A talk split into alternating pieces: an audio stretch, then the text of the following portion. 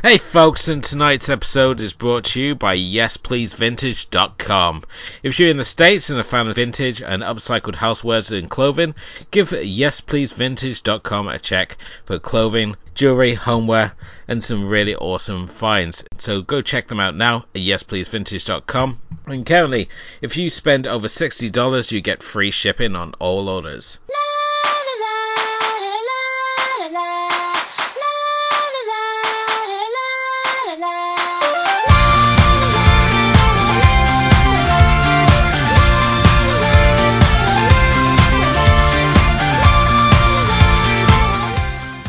And welcome to episode 51 of the Asian Cinema Film Club. I'm your host, always, Edward Jones, and joining me, of course, is the Professor, Mr. Stephen Palmer. Hello, everybody. And tonight we are taking a little bit from a break from our normal programming, as we're going to be looking at Bong Joon-ho's Snowpiercer, and even better still, we're joined by a very special guest, as it gives me great pleasure to welcome to the show M from Verbal Diorama. Hello. Hello, M. Hi. Thank you Hi. for um, for coming and joining us to talk about uh, Snowpiercer, a film which a lot of Americans couldn't understand why us Brits were so excited to finally watch it uh, when it was Yeah. released over here last year. I mean, this is a 2013 film, and we took almost as long to get it as they did to get uh, Battle Royale and All the Boys Love Mandy Lane. But it's just been a crazy ride with this one, and now as we're here recording, uh, as of the 23rd, the show is set to release on Netflix on Monday, so if we had timed this a little bit better, we could have talked about the show, but tonight we're just going to obviously focus on the film. Uh, But before we obviously get into that, I mean, Em, why don't you tell us a bit about yourself and uh, what it is you do? Okay. Well, first of all, thank you so much for letting me come on um, and talk about Snowpiercer um, because it's a film that I have a lot of love for. So I'm really happy to be here. Um, but um, I host a podcast called Verbal Diorama, and I like to talk about the history and legacy of movies you know and movies you don't.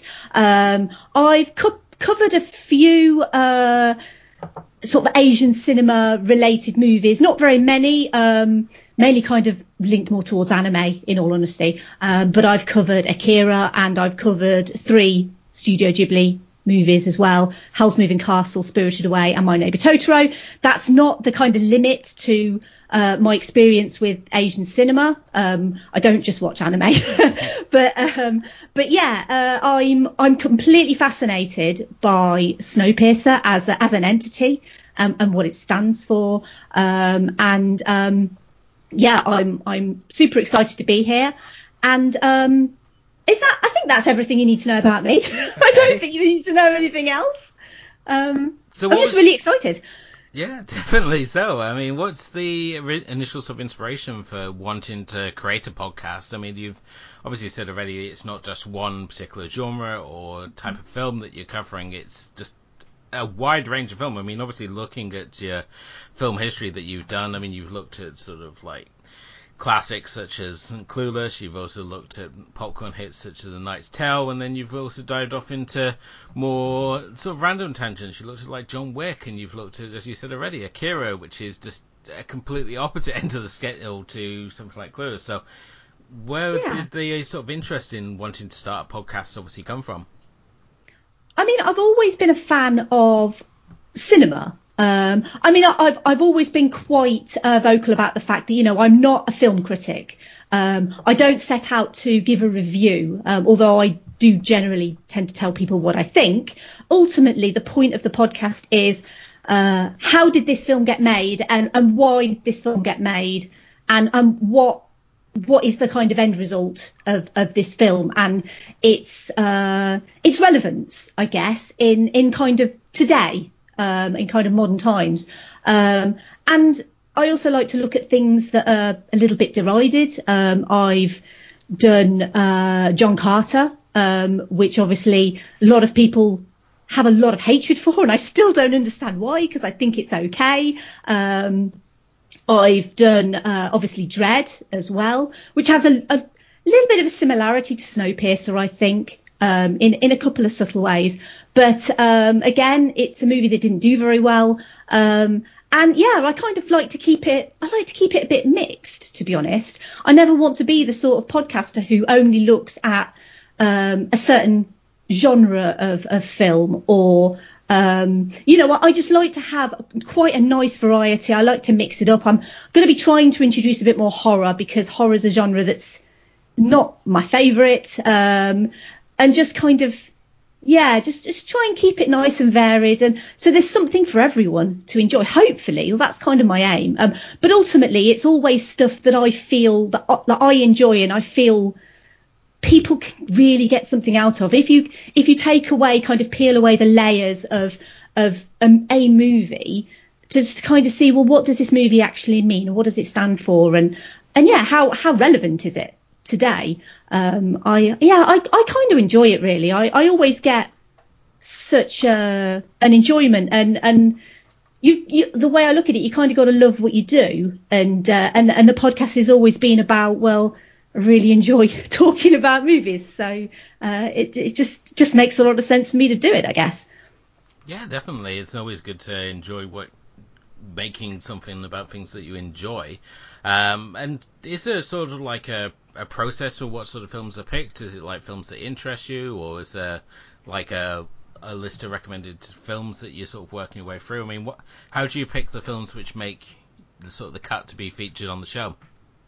Um, it's it's a feeling, which is is kind of the weirdest way to describe it. But I always have a feeling of, of something that I want to do next, and and I do plan ahead quite far into the distance. But my schedule kind of always mixes and matches, and it's very much dependent on how I feel at the time. Um, and sometimes I find it really easy to put something in. Um, sometimes, like for example, I, I put a poll up on Twitter. This was like back in September of last year, September, October time. No, September. Um, and it was basically, I said, well, I want to do one of these movies, and it was a choice between Logan and Edge of Tomorrow, which are both movies that I absolutely adore for many different reasons. And the Twitter poll came back, and it was very close, and it Logan was the one that was chosen. And I was like, but I really want to do Edge of Tomorrow. So I ended up doing both of them, like one after the other, because I was like, but I love these movies so much. I really want to talk about them. Um, I mean, it's, there is literally no rhyme or reason. It's literally, well, what do I think I want to do after this? Like, what, what would complement this movie? What would be completely different to this movie? Um, like, I've done, um, I did a uh, an episode on Passengers, uh, which is actually not a brilliant movie, but I really wanted to actually talk about why it wasn't so brilliant and kind of really look into the problems with the movie, but also kind of say, well, this movie could be so much better if they actually, you know, just tweaked it a little bit, made it a little bit different. It would be better. Um, I mean, there, there genuinely is no rhyme or reason. It, it, it is just a, well, this is I think this is what I want to do next. Um, and I, I, do have a list. I have what I call the big list, and it's a list. It's a private list on Letterboxd, and it always gets added to and added to. It's it's like five years worth of stuff at least um, in the list. Um, sometimes things will just like randomly get put in, um, but otherwise it's literally how what do I really want to do? Like where where is the passion kind of in this particular movie? And if if something's coming up and I don't really feel it, then I'll just take it out and replace it with something else. And yeah, it's it's a very um, fluid process for me. Um, but ultimately, it's, it's got to be you've got to find something that kind of sparks that joy a little bit because otherwise I'd find it difficult to talk about it if I didn't have a joy within it or something that I can take out of it. So. Okay. And something I also want to ask you about, I mean, obviously you've spoken many times on your show about it, and that's you're a huge Buffy fan. yeah. Does it, is your sort of fandom sort of limited to just Buffy, or is it like the whole Whedon universe that you sort of like? Uh, I, I am a big fan of, of Joss Whedon, despite his uh, problematic um, stuff. Because uh, let's face it, the guy, he he himself is quite problematic. Um, I think retrospectively looking at a lot of his works, you could argue that some of his characterizations are problematic, but I'm not even going to go there. Um, yes, I am a big fan of Buffy. Buffy has been such an integral part of my life. Um, I got introduced to Buffy when I was quite young, when it was actually showing on BBC Two. Because um, I remember back in the day, it was actually shown on BBC Two. Yep. Um, and um, yeah, uh, it's um, and I I never really watched it religiously. I was kind of dipping in and out of it, and it wasn't until much later that I actually started to watch it properly um, and really kind of understood the overarching stories a little bit better because it's a bit difficult when you're popping in and out of a TV show on BBC Two, you know, that you happen to catch. Um, but um, I I am a big fan of the Buffyverse. Um, I I've watched Buffy more than Angel, uh, admittedly. Um, I'm a big fan of Firefly. Um, Serenity is one of those movies that kind of it goes in the schedule and then it kind of gets bumped out. And I, am trying really hard to get it in because I really do want to talk about Serenity.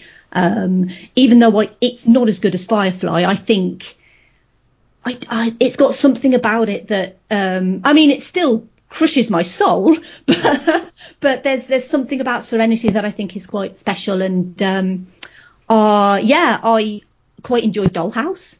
There are issues with that as well, but um, yeah, I I'm the Whedonverse uh, is is an interesting um, prospect.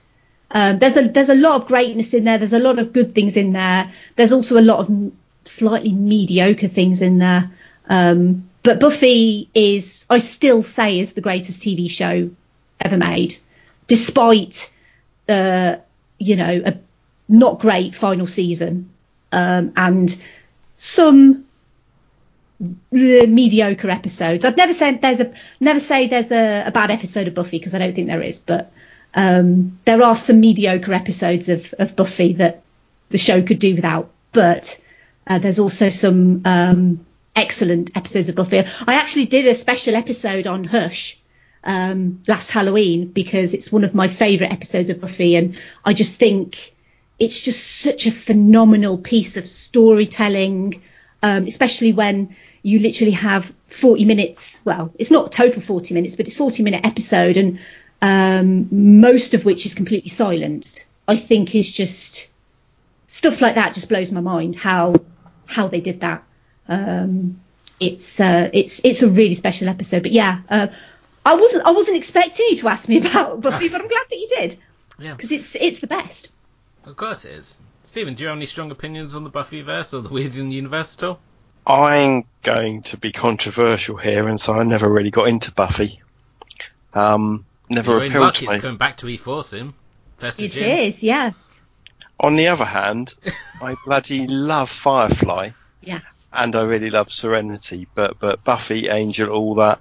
I think I'm. I, I don't know why. I just I just never got into it. I tried a couple of times, and maybe I tried too hard. Um, and it's strange because it's the sort of show that would absolutely appeal to me. There's just something about it I didn't get. But uh, yeah, Firefly, yes. Buffy, yeah, not so much. Sorry. She's the pretty girl who chases the monsters rather than the other way around. I mean, what's not to love about the principle? It gave a whole generation of young boys um, feelings for Sarah Michelle Gellar, which I'm sure still carry across, and probably even more so when they saw Cruel Intentions. And, and it gave a whole generation of young girls uh, James Marsters as uh, as Spike. Oh. So I'm forever grateful for You that. see, no, you see, when it comes to Spike, Spike is an extremely problematic character because of his actions, I know. in which because the Whedon passed it over to a supposedly reliable showrunner who then decided to break the show in a way that certain characters should never have been returned, much less forgiven, and the fact that she proudly boasts it on her Twitter handle of "I break your favorite shows," I'm thinking, you know, take some responsibility. You screwed up, and you're the reason we don't like the last season. I think after with it should have really ended with uh, season five. I want to say um, with uh, Glory. I thought that was just a f- fantastic final season. Had a wonderful uh, final episode, but you know we had Yeah. to go evil Willow route and Yeah, I think I think theoretically I agree with you because I think that uh, the gift as as a finale, I think you you could not beat the gift. Um, I think it's it's just a phenomenal piece of TV, and it would have been so ballsy, not to give anything away, but it would have been so ballsy for them to finish uh, a primetime TV show that way. Uh, I, you know, from my point of view. But then I'm a big fan of season six. Season six Buffy, when Buffy, uh, well, oh, I wasn't going to spoil it, so, but season six of Buffy, um, when she's going through some really dark times, you know, it deals with, um, you know, essentially growing up too fast. It deals with depression, deals with, you know, some really dark issues. Um, I think the show grows up a lot in season six, and and I any any season of any TV show that has a musical episode that's as good as Once More with Feeling is you can't apologize for a season that has Once More with Feeling because it's just uh, it's just great. I love Once More with Feeling. I, I have the CD in my car. I sing along to it all the time. it's, it's, you know, it's one of the best examples of, of a musical episode of TV um, that so many have tried to emulate, and pretty much everyone has failed. So, uh, yeah. Thank you, Joss Whedon, for uh, writing once more with me. yeah, got a got a whole bunch of strong opinions of my own when it comes to once more with feeling, but you know, since we're about 15 minutes into the show, probably going to save those ones for another occasion. Yeah, we'll talk about that after. Yeah, exactly. Okay, um, Snowpiercer. As we said, this is released in 2013. This is Bong Joon-ho's English language debut. He made it before he obviously won the Oscar with uh, Parasite, which we obviously discussed in our episode where we looked at Mother. Uh, which Stephen, you had some interesting theories of how much work actually went into him winning the Oscar for Parasite and what it meant. My, my, my, my conspiracy theory. it's not really a conspiracy theory, obviously. You know, just in, in, in short, the, the, the, South Korean government have have worked long and hard over the last twenty or so years to get their sort of their cultural output to be recognised across Asia and, and, and across the world, which is why we have very popular K dramas. This is why we have very popular um, uh, K-pop and the like. Um, and I, I don't think it's that big a stretch to understand that they really got behind this film, and that's why Bong, Bong was was in America for about six months. It felt like on every chat show on on the Charm Offensive. I mean, it's not it's not it's not to denigrate his abilities as a director, not at all. But um, we all know the Oscars are fixed, and I'm pretty certain that um, quite a lot of money was put into to making that number one because, as you know, I don't think it's his best film by a long stretch. Obviously, when it uh, comes to Snowpiercer, I mean, this is obviously his English language debut. An interesting move, and I wasn't sure whether he chose to obviously do this as an English language film due to funding or what the sort of reasoning was. The only thing I could really find out is the fact that he had stumbled across the original graphic novel. It's a French graphic novel called uh, Le Transperceneige and it was published in 1982 and later retitled The Escape. It was later continued as two further volumes by Benjamin Legrand, uh, who took over from the original creator Jacques Lob, uh, with The Explorers published in 1990 and uh, The Crossing uh, published in 2000. Uh, fourth volume was published in 2005, which brought a conclusion to the series. Now, if you've not read the graphic novels, do not worry because the Snowpiercer that we're obviously looking at tonight is more based on rather than an adaptation.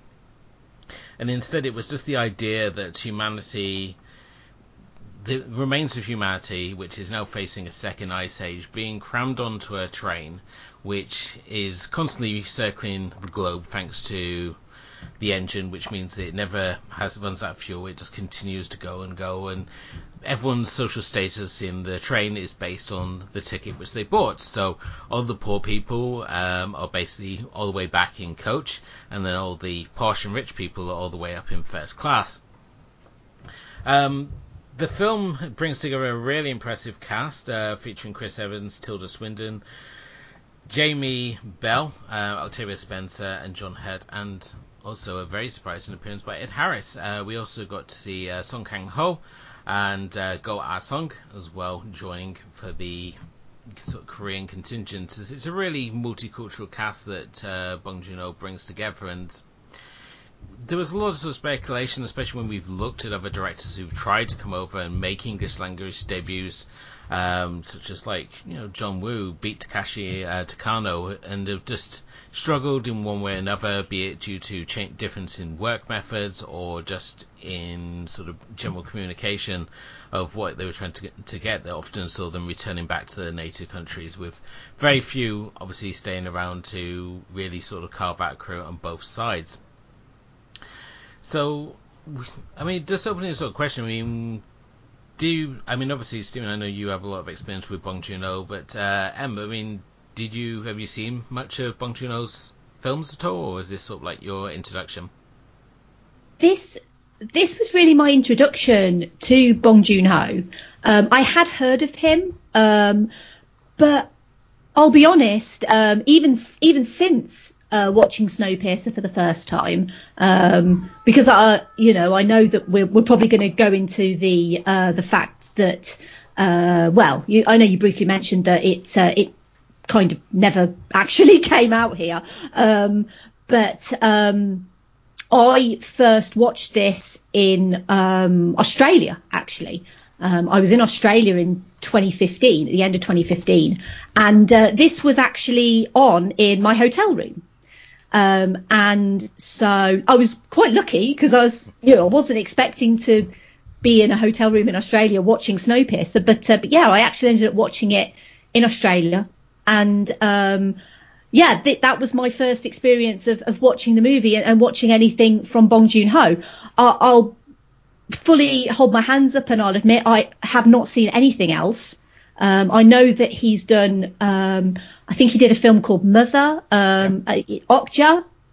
Um, I don't. Um, I assume I'm pronouncing that terribly. Um, and obviously Parasite. Um, oh, there was another one that I was. Quite, I think did he do the host as Yes, well? Yeah. Um, and they're they're all they're, they're all on my I really want to watch these one day list, Yeah. and I've just never got round to doing it. And uh, and obviously Parasite is, is something that uh, I mean it, he's been lauded for for Parasite, um, and uh, I don't think it's actually it might be out on DVD here. I'm not entirely certain, or it might be coming out It's shortly. um at, time of recording, it's out on Monday is it really? Tu- Tu- Tuesday, I think, because it's bank holiday in the UK. Well, I've just isn't it- spoiled the I've just spoiled the magic of when this episode comes out. But yes, it's out. It's out. It's out. Sorry, I think it's out, it's out the first week of June. Actually, I think Oh, okay. I was going to say, isn't that a coincidence? Because uh, I've actually got the Snowpiercer Blu-ray on order for, um, for to be delivered on Tuesday, and I was going to say, well, wouldn't that be a nice coincidence if Snowpiercer and Parasite had both come out on the same day? Um, but um, but yes, I am I am very much hoping to watch Parasite um, and eventually watch some of his other things. But this is literally my only introduction and knowledge of Bong Joon Ho as a director. And and to be honest, if purely based on this one movie, I mean, I just think I just think he's the greatest.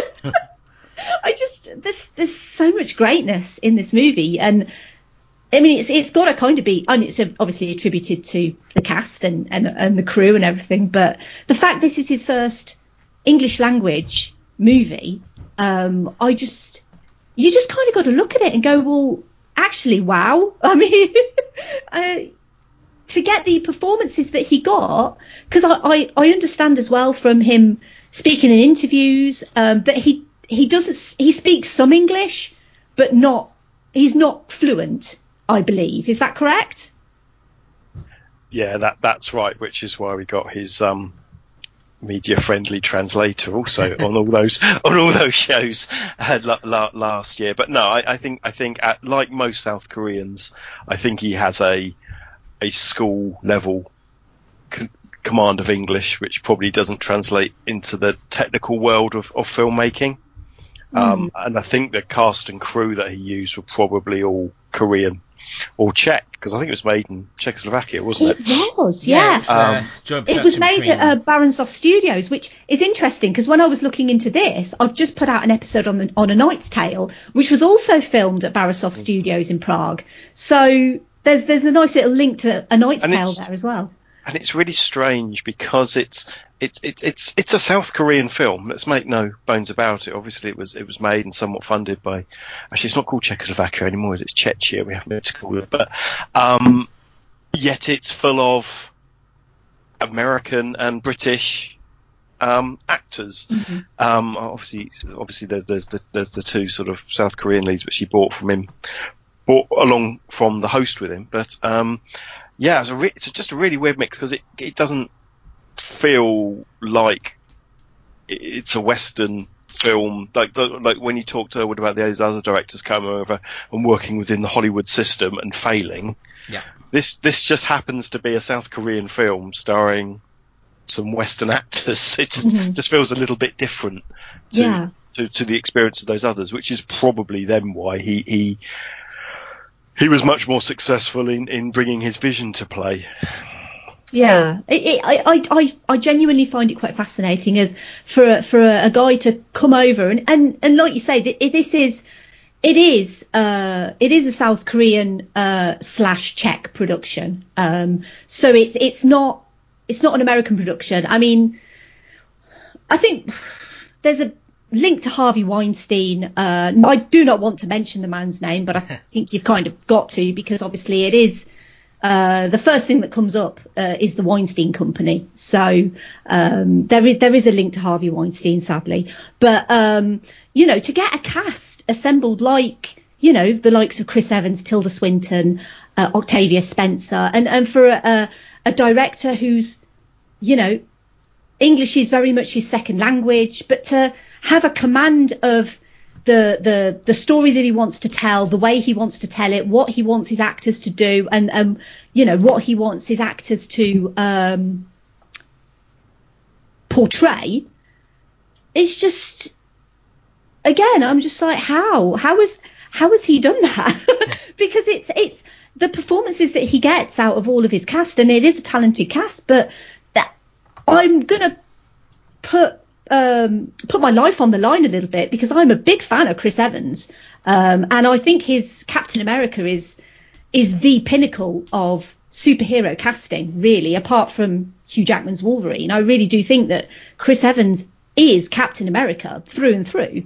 But then you stick him in this as Curtis Everett, and he's just all of a sudden he's Curtis Everett and you kind of completely forget Captain America, and he puts the, everything into this. And I put, I would put money on this is Chris Evans' finest performance in a, in any film ever, and that's taken into account every single time he's been Captain America and every other role that he's done, um, including um, Fantastic Four, um, where he dries himself um, because he's obviously um, uh, I can't even remember the name of the character, but he, Human Torch. Human Torch, thank you. Uh, when he dries himself without a towel because he's essentially the Human Torch, and it's a wonderful scene. But this, hands down, greatest Chris Evans performance. That might that might be controversial. well, I, I, don't I don't think it is. Um, but the other thing we have to remember this this is 2013, mm-hmm.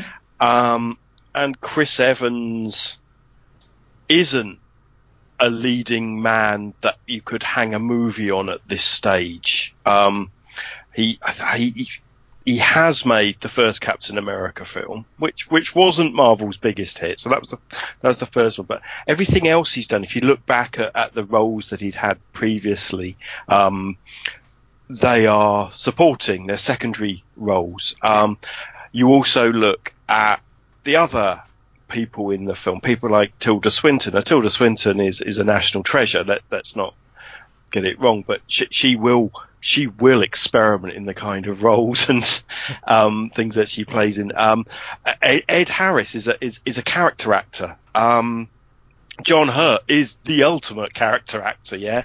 So what he's actually done, he's put together, or what's been put together for him, you, are never too sure quite what, what he asked for and what he got, is a group of actors rather than stars. Does, I mean, you know, Ed Harris is a big star, but not many people go to a film because it's a Ed Harris film, yeah. And I think Chris Evans is at that stage in his career, and I absolutely agree with you. he's done nothing before, after, or since that's of this quality. He carries this film. He he walks this film from the tail to the front of the film, and the tail to the front of the train. See what I did there? um, but um, yeah, he's he, he's he, he's remarkable. But we do have to remember this. This is seven years ago, and seven years ago, Chris Evans was not one of the big Chris's. No, but the the Avengers the Avengers came out in 2012, and that kind of cemented him. Mm. It didn't cement him as a, a as a lead. No, um, because he he was essentially second fiddle to uh, Robert Downey Jr. But absolutely, which is kind of what I'm getting at. Um, it's you know he's been in things like Teenage Mutant Ninja Turtle movie, like Scott Pilgrim versus the World. You know, whatever you may or may not think of those films, I, I was in Sunshine, wasn't he? Um, yep. and he was also um, in The Losers. He was in The Losers.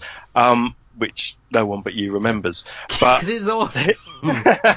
but um, you know, it, it's it's. I would not have guessed that he could have put this together. He's a guy that turns up and puts in a solid thirty minutes in a two-hour film, and this film, the whole film is is absolutely resting on his shoulders. Mm-hmm. Uh, and also there's Jamie Bell. There's there's the there's the other fellow I was trying to remember now. Billy Elliot's in this, and um, mm-hmm. this is a world away from from that. And this is a dark character. Chris Evans's character. I mean, we're we're going to do spoilers. I think it's right to do spoilers for a seven-year-old film, but you know, he's he's he's a pretty dark hero when you finally yeah. find out his um his backstory, and even during the film. So this is this isn't this is a film that could have spectacularly backfired. Um, on on him as an actor because because this is not um this, this, this is not Hollywood. No, it's not your standard, uh, you know, Hunger Games kind of apocalyptic. Uh, oh well, you know, it's it's the rich versus the poor because I think a lot of people might sort of put that comparison in there that oh well, you know, isn't it just just like the Hunger Games except, um, but it's there's it's so much more complex and and deep and and like you say, uh, Curtis as a character, he's the one throughout the, the movie that's kind of essentially he doesn't want to be the leader, but he's kind of the de facto leader um, of this group. But then you you find out why he's the leader, this de facto leader, yeah, and and he's been, he's been chosen. yeah, yeah, and and and but but kind of how just how desperate times really were uh, back in the, the sort of tail section of the train, and it's it's just genuinely heartbreaking to to kind of hear what they actually did to survive. Um, it's it's the sort of stuff that is uh, is the sort of stuff that you would see in in a horror movie.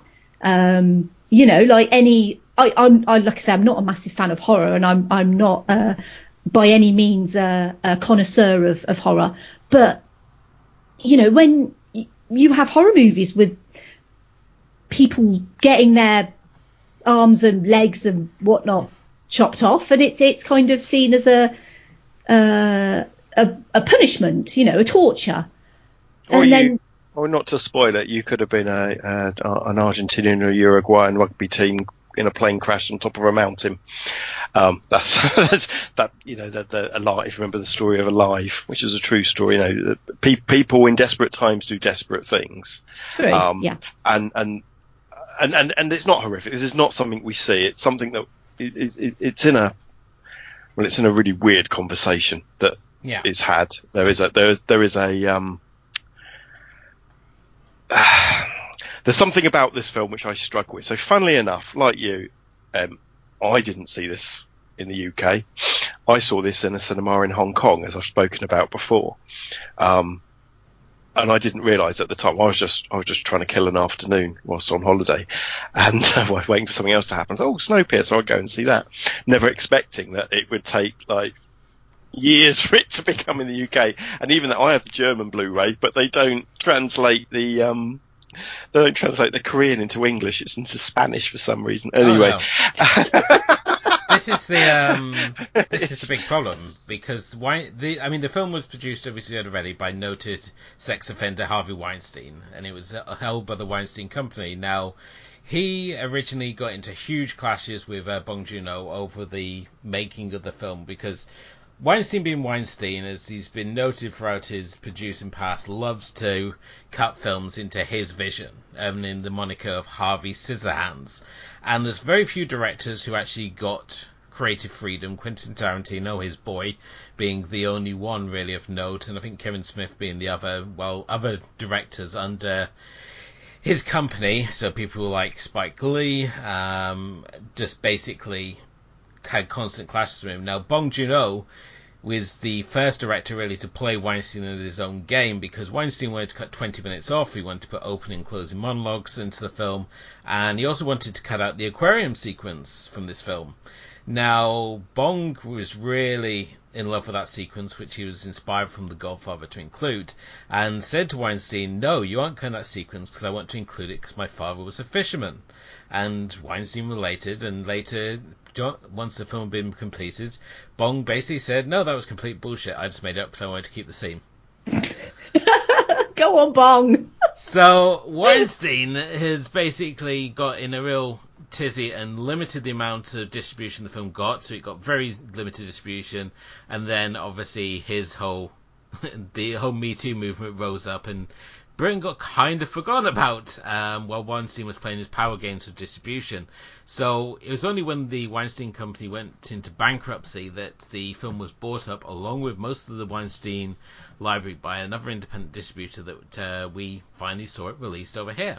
So yeah, it's a weird old thing because we got one showing at the Edinburgh Film Festival, and that was it. Mm. So even unless you were really on the ball and thought I must go and see see and travel to Edinburgh. yeah, I mean, I don't know if what I know personally been to Edinburgh. I've heard it's very nice though.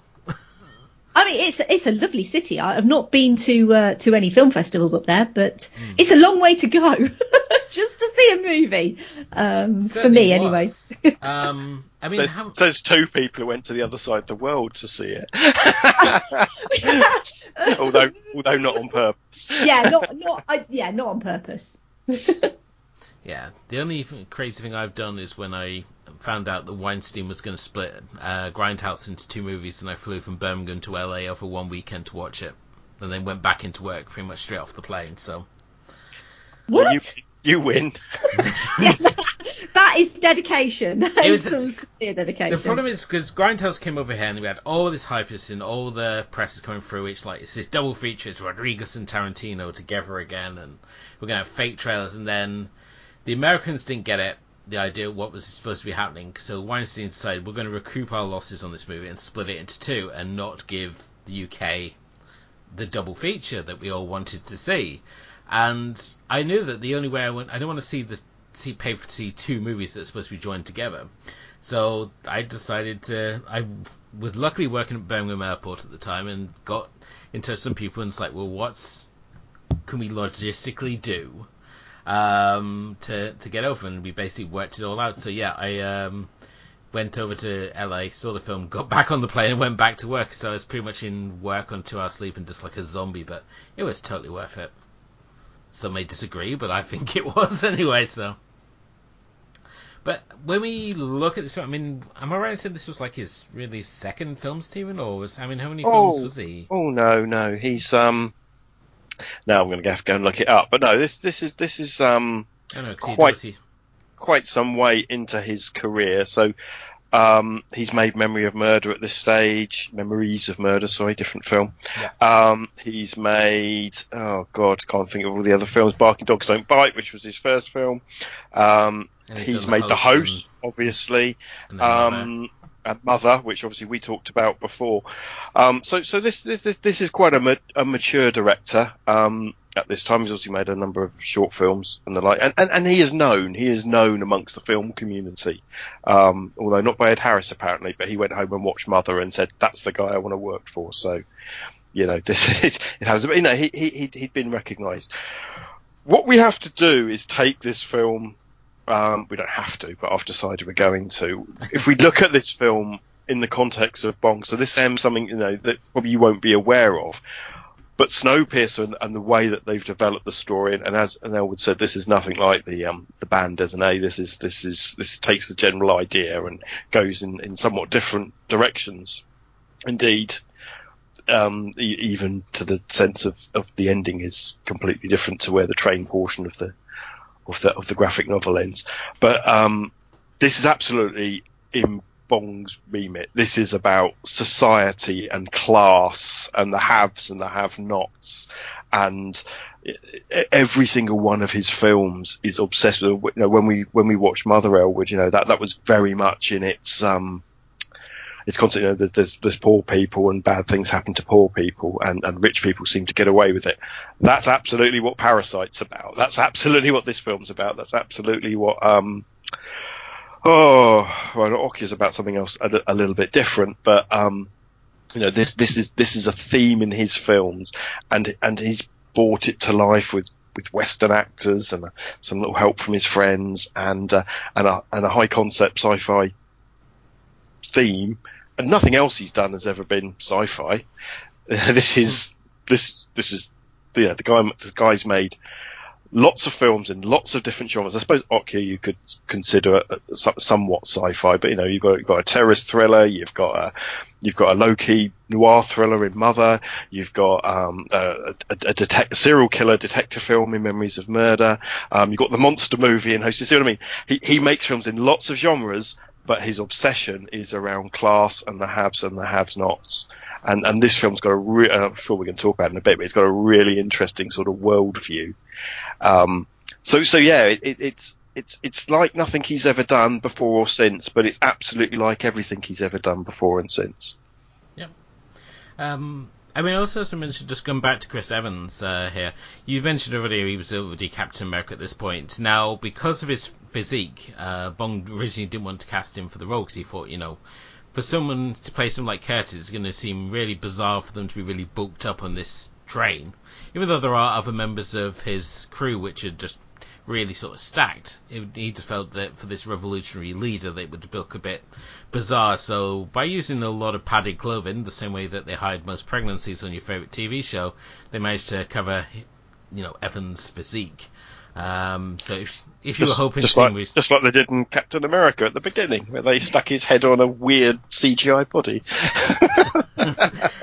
um, so yeah, I mean, we mentioned already that he's sort of like the the main the main sort of leader, and he's takes his advice from Gilliam, who's um, here played by. I'll just submit notes now. John Hurt. John Hurt, who I mean, this is his third dystopian movie that he's made for. It could be argued. I mean, he was obviously in 1984. He was in V for Vendetta. I mean, he's really, really fantastic, and uh, not to be confused with um, Magneto. Actor, who's which is who I often confuse him with for whatever reason. In my head, it makes oh, sense. Ian McKellen. Yeah, for some reason I was confusing with Ian McKellen. I don't know why. In my head, it I makes I don't know sense. why either. well, because they're all British lovey actors, I suppose. you'd, you'd see them at the Old Vic as well as at the um as as as as much as in Hollywood, I suppose. But um, yeah, John Hurt is a is kind of like the unofficial leader of the the poor people in the back of the train, and him along with his uh, his own little inner circle, who are basically a collection of nubbies, as well missing various limbs, as we find out why a bit later in the film. And they've uh, obviously set Curtis up with this this task, and with the film itself, I mean, it runs at such a, a brisk pace, and it wastes no time in sort of establishing what the social ca- class is, because these guys are basically the poor are basically kept right at the back of the train. They're not allowed to go out of their carriage, and they're basically fed gelatine blocks. Um, while all orders from the front of the train are passed them through Tilda Swinton's character. Um, I'm just doing the worst with names here tonight. So Minister Mason. Yeah. Is um, Minister Mason? Yes, Minister Mason. So can we talk about this this character? Because we can certainly can because it's a Yorkshire accent in blue collar sci-fi. What is not to love? It's the second time this has happened, and it should happen all the time. I'm I have to admit, when I first saw this film some six, seven years ago, whenever it was, I couldn't stand her. I, it just felt out of place. It felt like she was doing some kind of high comedy role in a darker film, and I, I, I didn't get it at the time. I really didn't. Now, obviously, this is something that Tilda Swinton likes to do. Um, I don't know if you've seen the remake of Suspiria. oh, dual roles. well, well, I think she's in three different roles and different gender bending and and under makeup. This this, this is something which she's she's she's carried on doing. However, what what I am going to say is watching it again this week in preparation for this, I suddenly just changed my view and got a completely different appreciation and for it and and I don't know. I, I, I, think she kind of livens it up a bit, even though it is a bit OTT and ridiculous. And if she's not trying to channel Margaret Thatcher, then uh, I'm wrong. yeah, I mean, it has been said that. I mean, Twin said that the character when she was creating it, uh, because I mean, this character was originally going to go to John C. Wiley, Riley, which I would have expected to be more like his role in Gangs of New York had he taken on the role. And it was really when the, she met with, with Bong at uh, the Cannes Film, Film Festival when she was there promoting We Need to Talk About Kevin, a film which she surely should have won the Best Female Oscar for that year, but was snubbed much like Drive was the same year. Um, and she drew inspiration from Margaret Thatcher, which is probably the most obvious, but she also looked at like you know Colonel Gaddafi, Adolf Hitler, Silvio uh, Berlusconi. Just really these sort of like authority sort of figures, and the fact she plays it all with a, a Yorkshire accent is just delightful. And she's basically been sent by by Willard, who's who's the head of the creator of the train, and she's basically his mouthpiece, and there to make sure everyone's following order. And she does this through basically referring to all the poor people as being a shoe, and saying that it makes no sense for them to be at the front because you don't put a shoe on your head. That makes no sense. And uh, also refers to a shoe front of her head as being size 10 chaos in just one of her more delightful moments. But I think Tilda Swinton is just so fantastic in this, and I I love Tilda Swinton to to death. I mean, back from when I was first started off writing a film, and she was just like making fun little indie movies and things like Constantine and stuff. And here we have this just like androgynous goddess of a woman who's just so sure of what she's doing and just in life and action she just walks her own path. And I think it just took Hollywood and everyone else so long just to catch up with her and realize what a delight and uh, human chameleon she actually is an act as an actress. And um, obviously, and obviously worked well with director Bong enough for her to be part of Okja as well. You know, they obviously got a there's a synergy there um, between her and him. I mean, he, he does have his favourites. Um, Song Kang Ho's in several of his films. Um, Go is in several of his films, and, and Tilda Swinton's in two of his films. So uh, she, they obviously had had some kind of. Uh, she, she, was an actress that he felt he could work with.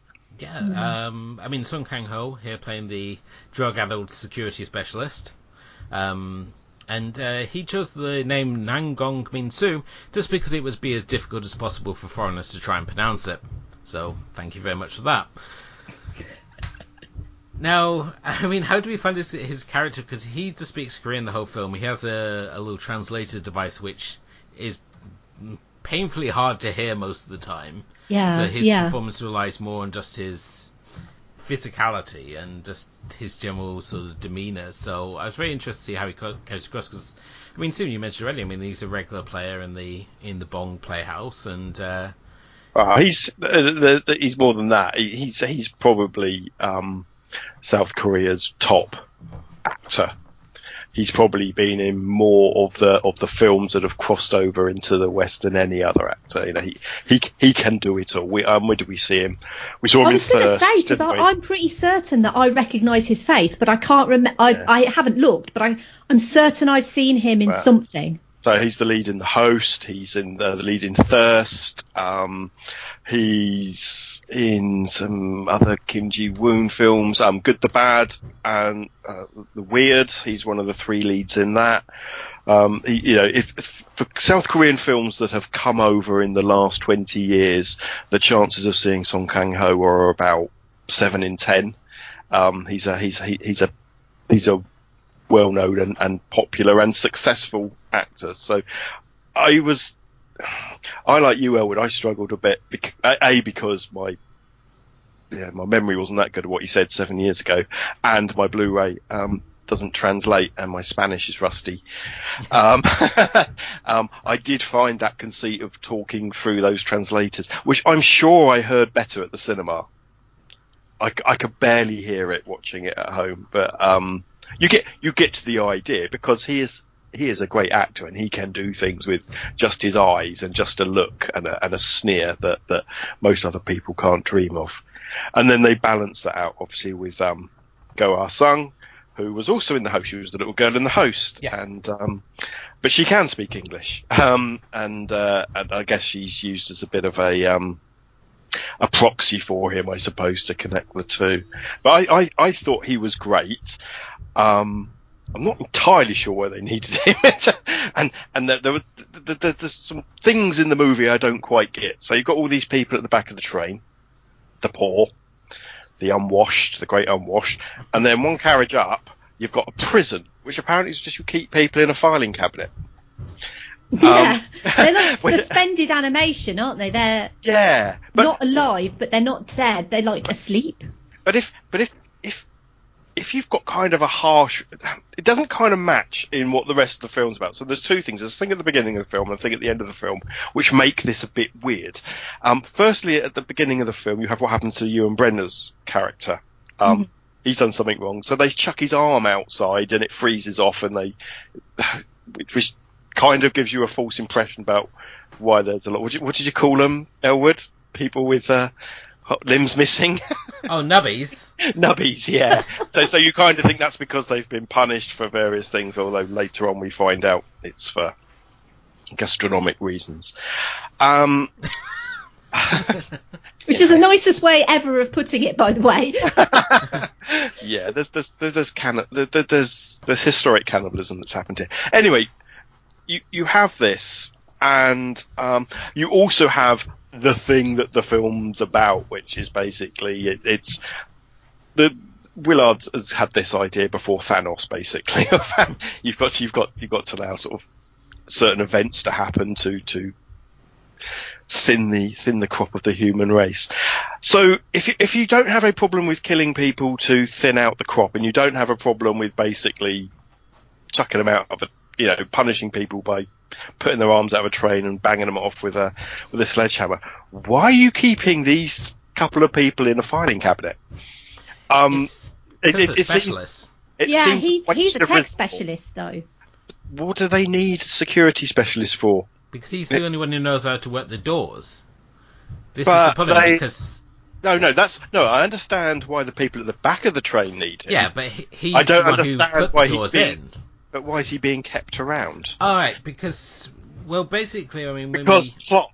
I understand that, right? I know, obviously, he has to. For the people at the back, he's got to open the doors. But in yeah, yeah. terms of keeping things running on the train, because this is some of the the films that we that is constantly talked about, they often refer to things as being extinct, like bullets and parts, um, and it's not just mm-hmm. related to you know animals. It's just like if a if uh, something doesn't exist anymore, it's known as being extinct because they've been on this train for 18 years. Now, due to the wear and tear on the thing, they're constantly having to work around the fact that they can no longer get parts, and we find out exactly how a bit later, which we'll cover later when we get to sort of like the big uh, payoff here. But he's the, basically the one who designed the doors, so if something goes wrong with your doors, you don't want to exactly have like half your your rich population cut off and then sort of like left vulnerable to all the poor folk at the back who are let's just say they're all like a bunch of hatchet welding grudge bearers. So let's just, let's just say, just in case that would come up. yeah. So it's as uh, I said, you need someone there who knows how to fix the doors, and obviously you can't have him risk getting like bumped off or sparking his own revolution. So you keep him frozen, and obviously I'm guessing that the deal he made um, was that they they froze his doors as well, or whether they that was just part of whatever plan Willard had. Uh, but that's this, the reason this, I saw him being frozen anyway. This is not a sustainable plan. He will die. right? This is He's he- frozen. He's not gonna go anywhere.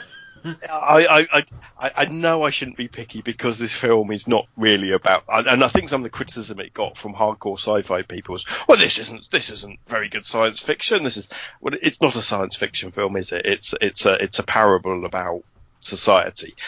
Um, but no, I, I really struggled with this. That that everything else, I'm I'm fine with the aquarium train, and I'm fine with Alison Pill's school train, and I'm fine with all this other stuff. It's this it's this strange carriage, one from the back that has people kept and documentation, mate. That's the reality. If you these, you can fix that by having it written down and then chuck him out the train. It's just weird. Anyway, I've I've I've digressed from your thoughts. Okay.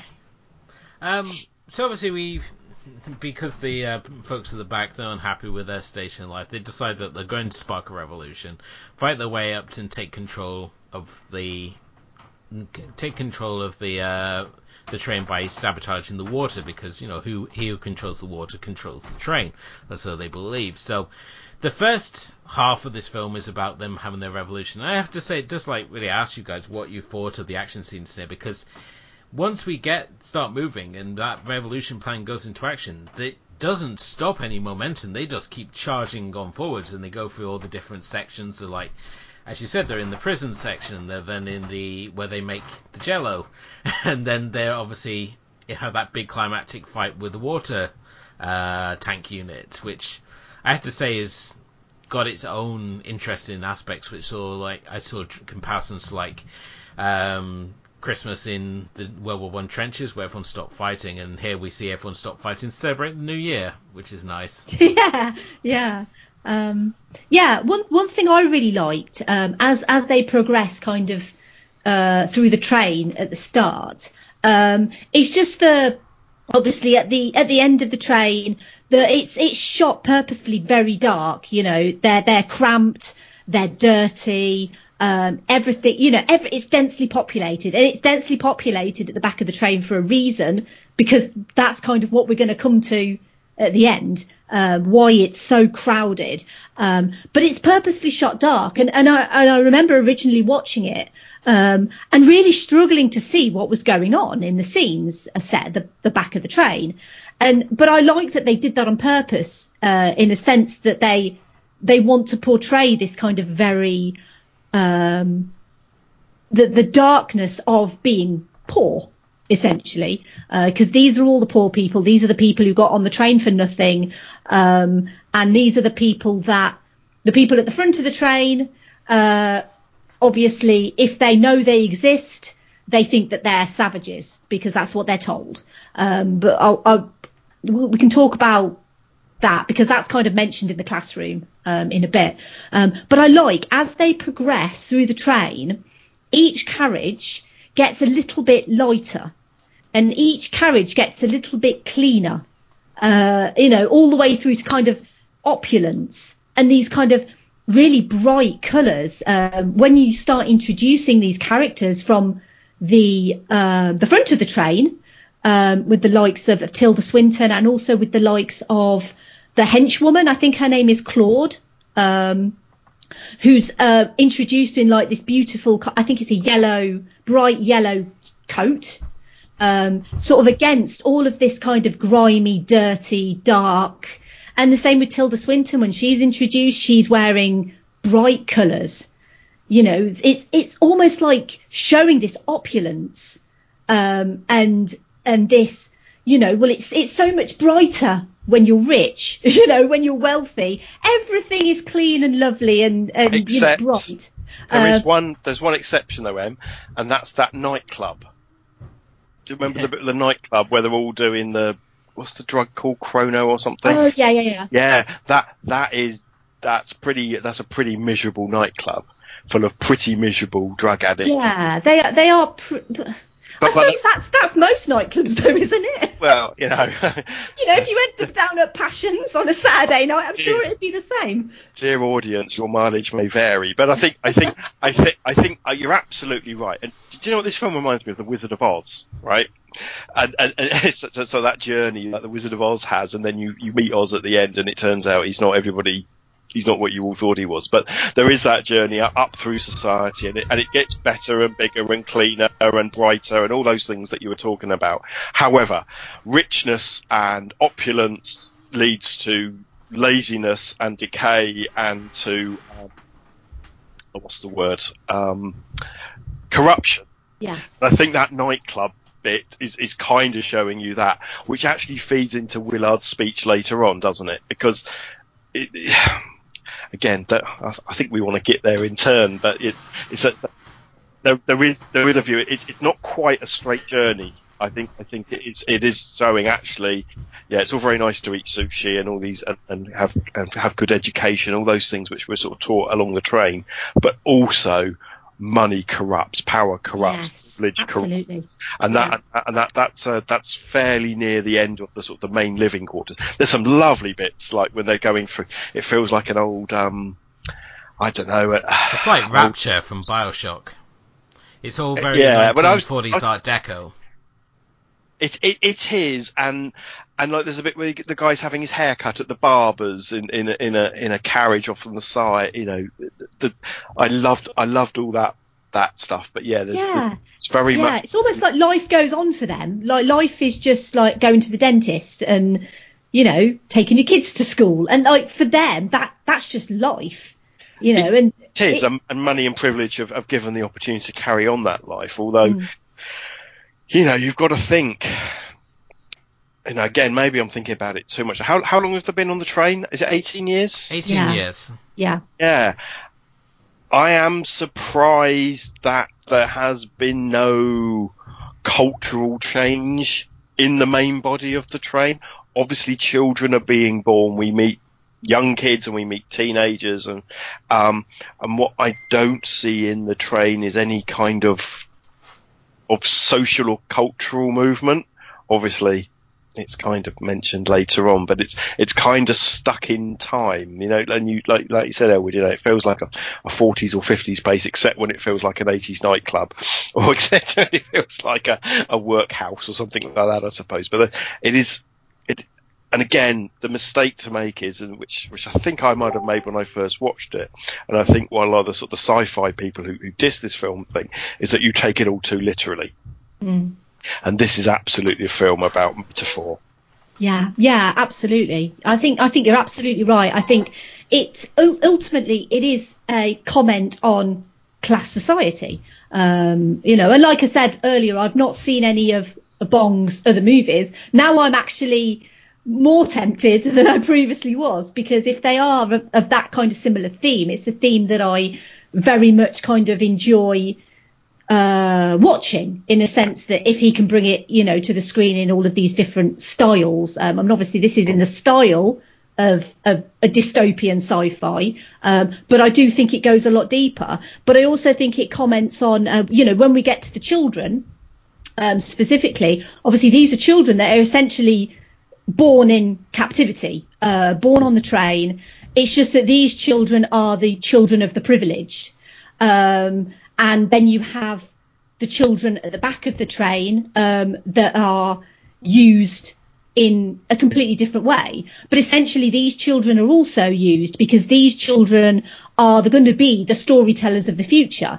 So they make sure to shape the history of what they're taught to the, you know, and, and it's something that society does. Um, you know, society tells its history in whatever way it wants to tell its history. It's not necessarily the right way to tell the history. And these children are taught what essentially Wilford wants them to be taught. Yeah. In history, that, you know, history is he- is told by the victors. Exactly. Yeah. You know, that he's he's the greatest. You know, that he's this benevolent God, essentially, and that they should all praise Wilford of, of being, you know, the the great leader of this train, of saving this humanity. Um and, and and like I said, that teaching these children that basically that I don't even think they know about the people at the back because they're actually introduced because when um, Minister Mason kind of comes through, she kind of says, "Oh, you know, these are the people from the back. They're really nice." Oh yes, really because they've told them that they're all savages in the back and that they eat Yeah. people. That's Yeah. well, it's kind of true. Well, Um, it's kind of which true. they do. so the other thing, Em, what you've got to remember is is that director Bong is is Korean, and uh, obviously you knew that, but but his his view on on social strata is also not just in this film but in other films is is very based on the the, the model of society that they have in South Korea. So whilst we can apply all this to to our Western society, you also have to remember that South Korea is a Confucian society and it's very it, it, it's got layers of, you know, you, you, you're the unwashed, or you're educated, or you're a teacher, or you're a policeman, or you're an or you're a government official. These these roles, these jobs, the jobs that you have, the exams that you've got, the the amount of money you have, are absolutely crucial to the social structure of South Korean society, much more than it is in the West. That it, it's about your your role defines your social status, rather than sometimes where you were born or who you were born to. I mean, money money counts obviously in all in all cases, but the the the stratification of the of society along these train carriages is so South Korean, and it's so much sort of things that you can see in in his other films. Um, it, it's quite stunning. Um, so so it absolutely applies to Western society, period. But it has a special meaning for being a South Korean director, I think. I mean, obviously, removing obviously the popular films of you know class and status and society. I mean, you can also compare this to Dante's journey through the circles of hell, in the fact that we we go through each of these circles as we ascend to the heavens, and we obviously get to Ed Harris's sort of front carriage where he's basically this treated as this godlike figure, and we see it reverbed continuously throughout the film. The, the idea that the engine is sacred. You know, Willard is, as you've mm. said already, is this godlike figure. He controls all life on, on the train, and we see this through the actions he has. It's sort of like we need to thin out the numbers. So, where he works with, as we find out, he's got his own means of setting things in motion, where the people think they're following destiny and fate, but they're actually following his greater plan, and it's all about um, it's all about just keeping things running, keeping the balance here. So, I mean, but certainly when you look at it, when we go through all the seven deadly sins, we go through wrath and lust and sloth and greed. All these things are exemplified, especially as we get into the later characters. Once we go past the classroom and get into the real sort of uh, upper class of stages here, and those uh, sort of elements become. And when we get into that final sort of nightclub scene, which is truly a representation of lust, in the fact that these people are so the only thing that they've got time to do is just to drink and do drugs and screw, and it's weird to see this through this really, as Stephen described it, a very grim nightclub sequence. So other people may see it as a very decadent nightclub sequence, depending on your own personal uh, viewpoint. So. But um, I think it's just just a visual sort of style that goes into this film. It's just so fascinating. I mean, before we came on, um, you said that the this is a this is a sequel or prequel to Willy Wonka. Ah, yeah. well, no, there's there's a theory um, on the internet, um, and it's something that I'd heard about, um, but because I'd seen it a while ago, um, originally I was like, how how is that even possible?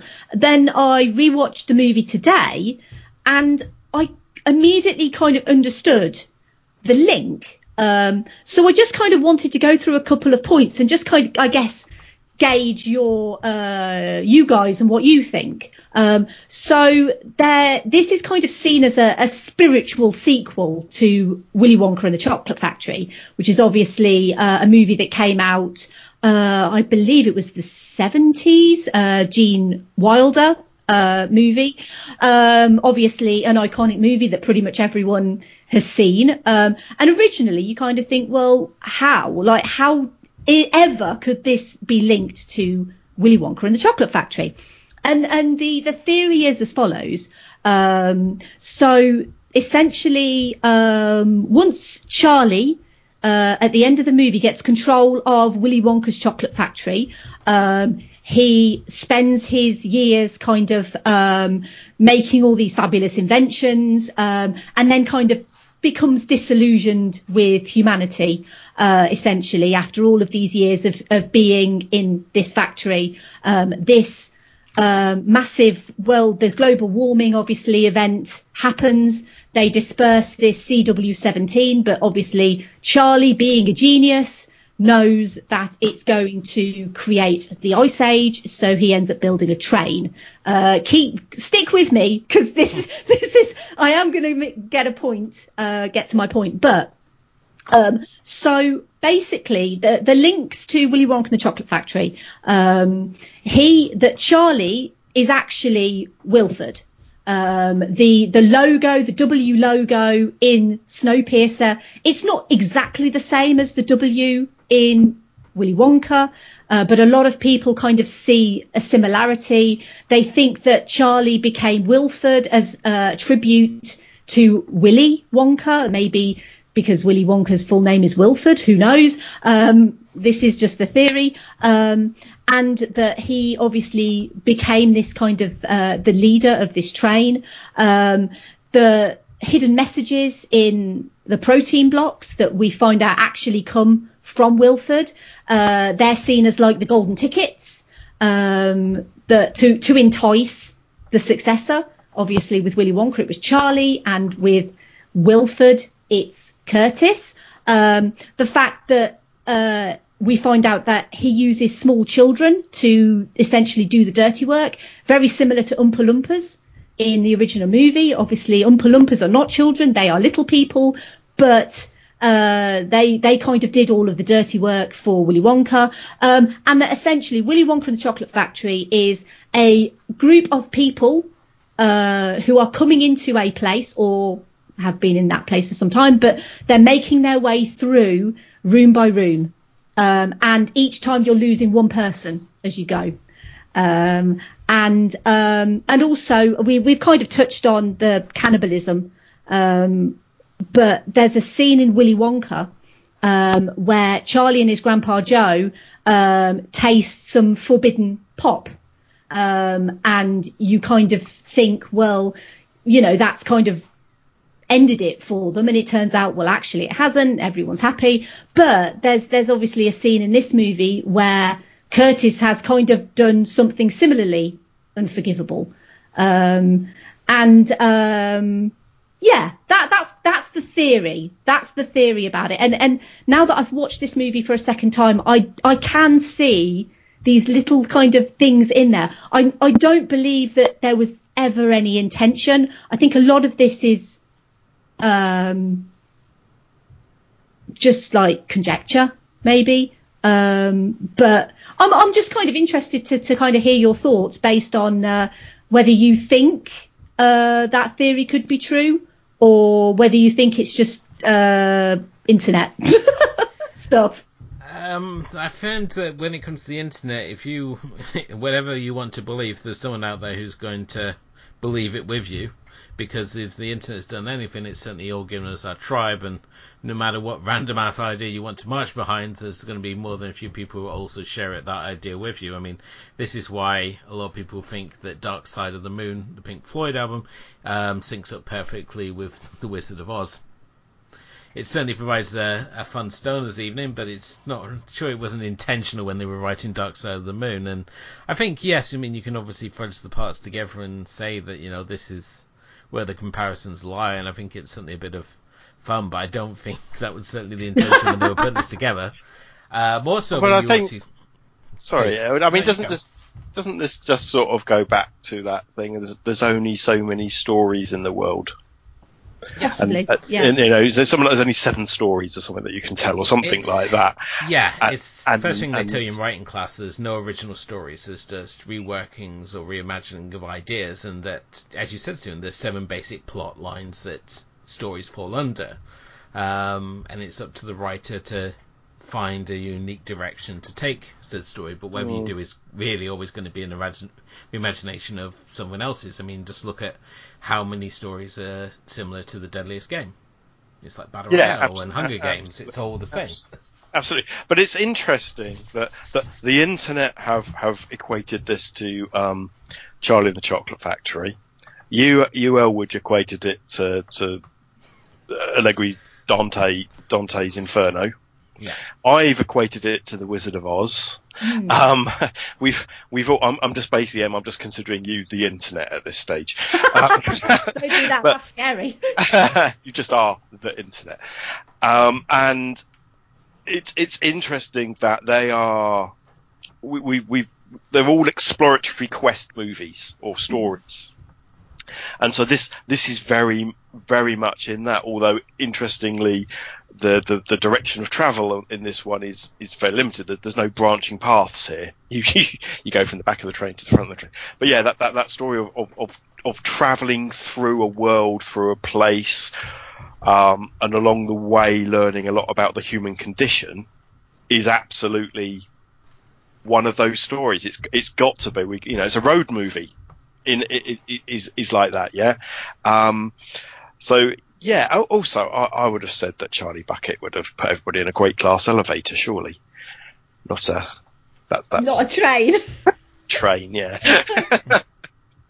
I mean, you'd think that you know canonically. Um, I mean, whether I think there's a, there's an argument that maybe this isn't a canonical version of of of, of Charlie Bucket. Uh, this is like the alternate universe. This is this is like the the multiverse version of um, Charlie Bucket. You know, we mentioned earlier about this is what happens when uh, when Thanos slaps snaps slaps. No, he doesn't. Snaps his finger. Um, Slaps this, the is- this is yeah. Great. This, this is this is the multiverse version where where Charlie Bucket uh, ended up with a completely different life. Um, but yeah, I think I think you've made an excellent point that I think we've each kind of um, highlighted these other texts that are that are relevant to this story, um, and I think it just kind of proves the point that you know there are really no original stories anymore. It's all just an interpretation of stuff that we already know, um, and I think that kind of helps a lot with familiarity and uh, people often want to see the same thing. Um, I mean, why why else does Hollywood keep churning out sequel after sequel after sequel if consumers didn't want to see that story again and again and again? You know, ad infinitum. Uh, you know, and uh, it's it's annoying, but I mean, the one great thing about Snowpiercer is essentially it, it is an uh, it is fairly original. I know it's based on uh, the graphic novel, but otherwise it's a it is an original piece of work, um, which is always nice. It's just a shame that because of distribution and bloody Weinstein, um, that it, it kind of didn't get the recognition that it really deserved to get. Because I think this could have actually been quite a big hit had it actually been given a proper distribution uh, in America and, and worldwide. Really, it's a bit sad actually. It's often hard to say what's going to sink with an audience because I remember when Wandering Earth came over onto Netflix, and I thought that Wandering Earth was going to be this movie we're all going to be wanting to talk about because it's accessible and it's a big budget uh, sci-fi Hong uh, Hong Kong movie, and it's very similar to Armageddon. Mainland Chinese movie, mate. I don't. Yeah, I'm not going to stumble into that bear trap of saying, "Oh, aren't they both the same?" Because no, they're not. Uh, oh. Look, I'm going to have Kim already come over and kick my ass. If Yeah, well, I guess I that. would have to cancel the podcast, but yeah. uh, but yeah, but um, unfortunately, no, nobody wanted to talk about it. So it's very hard to say what. And maybe this is a little too artsy, even for its action beats for the for the mainstream crowd. It's hard to hard to say, but I um, will say though, it's it's it, people that have seen it want to talk about it. I did a little bit of preparation, which is quite rare for me. I normally do this off the cuff, and I wanted to see what other people thought of Snowpiercer because for me, it's not something that anybody I know's seen because I live in England. yeah, same. so I wanted to see what the rest of the world thought of it. And I've outside of the ones that people always talk about, the amount of articles of critical discussion. What does it mean? What does the ending mean? What's it about? Interpretations on Christianity, interpretations on society, interpretations on capitalism. I've never come across so many articles outside of, you know, there are films that everyone talks about, yeah, you know, mm-hmm. what's in the box and things like that. But the the people that critically wanted to talk about this on websites that weren't necessarily the normal places that you'd go and talk about it. it. It certainly, if you've seen it, it has struck a chord with you and made you want to talk about it. Did I not understand it, or do I want to put my own worldview on top of this? And maybe it's such a such a classic set of themes, the journey, the the oddness, the things that you see, the visuals. I mean, we haven't even spoken about the bit that's done in night vision goggles. I mean, there's there's so much to take here, and then it's a very philosophical piece at the end. Um, I just think it's it, it's a fascinating movie to talk about because once you've seen it, you want to talk about exactly. it. yeah, exactly. And and like I say, I only I'd only seen it once.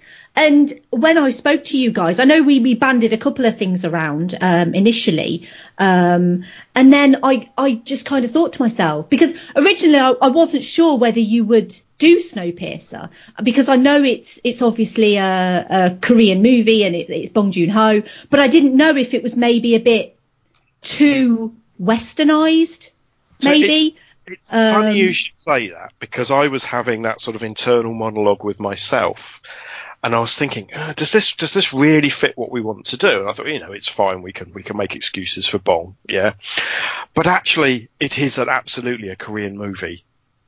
Um, you know, it's absolutely considered that in Korea. So there you go, it gets fit. But it's it's it just it just so happens to have some famous Western people in it. and believe you me, the films that me and Elwood watch with unfamous Western people in them, um, to people who can't act. this is this is quite a quite a delight to be honest with you. But um, no, it, it, and, and I think it's absolutely it's absolutely South Korean to its core, but because it's talking about you know t- truths of the world, society, money, politics, power, sex and drugs, and you know th- these are these are these these happen across the world. yeah. it's all universal themes, isn't it? It's, That's- that's- everyone that's the experiences that- these that's things. the word well, I'm maybe. after. Uh, so quite quite often when we watch these kind of films, you know, I have to sit here and explain to Elwood what the country's like. you know, why why why is this a funny joke? Or um, or Elwood will have to explain to me about something. You know, because there's this there's this cultural gap between us in our closeted Western British world and, and the rest of the world. Whereas this this film talks to a talks to a higher universal truth, like you said, or a universal experience. Um, so yeah, I'm, I'm glad we're talking about it, but it w- I wouldn't have picked it on my own. It wouldn't have been, you know, Elwood and I are doing our top hundred films, whatever it is. I wouldn't have even considered this because I, like you, have thought, oh, is it? But it absolutely is. So Oh, glad that, we thought, that's good. I'm glad. I'm glad. We've, I'm glad we've sorted that now. that you, because you, you, you know, you could have felt free at any moment to turn around and you know bat me away. Um, but I, I, like I said, this is.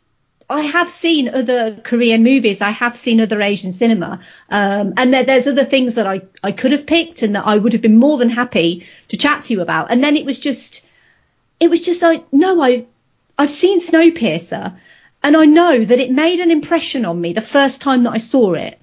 And I was just blown away a little bit by not only how great the action was, how well paced it was, um, how great the, the actors were. Because obviously, a lot of the characters we don't see a great deal of, but I kind of feel like we're told enough about them to really understand their plight. Um, you know, and then you get kind of the, the shock of losing characters that you actually have grown to really like. Um, well, I mean, one, one character you lose really early on, yeah, and and you know, yeah, I'm not going to say it was, but there is a particular character with a particular resonance to our lead yeah, that that's fairly well known, and you lose him. Oh, well, I've given the gender away, but you know, you you There's not that many female That's such a characters. Yeah, all right, you lose Edgar, right? Yeah. So you lose Jamie Bell's character way earlier than I would have expected to. Yeah, yeah. Um, it's a so- surprise. It's a genuine surprise. and and and not you know both both in terms of the cinematic impact and in terms of the story impact. You know, there's, this is now going to weigh very heavily on Chris Evans for the rest of the film, but he literally sacrificed his best friend for the cause, Yeah. and he did that in the first. I don't know, 40 minutes? Yeah, I, I think I thought it was maybe about half an hour to 40 minutes. It was Mhm. quite quick. and Uh. and and then when you find out their backstory, that Mm. sacrifice comes at an even greater cost. Um, I, I, I saw right. One of the things I read was is that you shouldn't see Chris Evans as the hero. Yeah. Oh, I, oh, yeah. I completely agree because he's he's not at all. Not until the end, anyway. In my Well, eyes. And and, and then e- even then is he? Um, and and is he the hero? Of, has he ever been the hero of this story? And is actually the hero of this story maybe Go, and um, the the what's her name? The the the Korean the young Korean the daughter. Um, I can't remember the character's No, name. no. oh, the Yeah. yeah. girl. Who has The, the the best- Inuit, Inuit girl, yeah.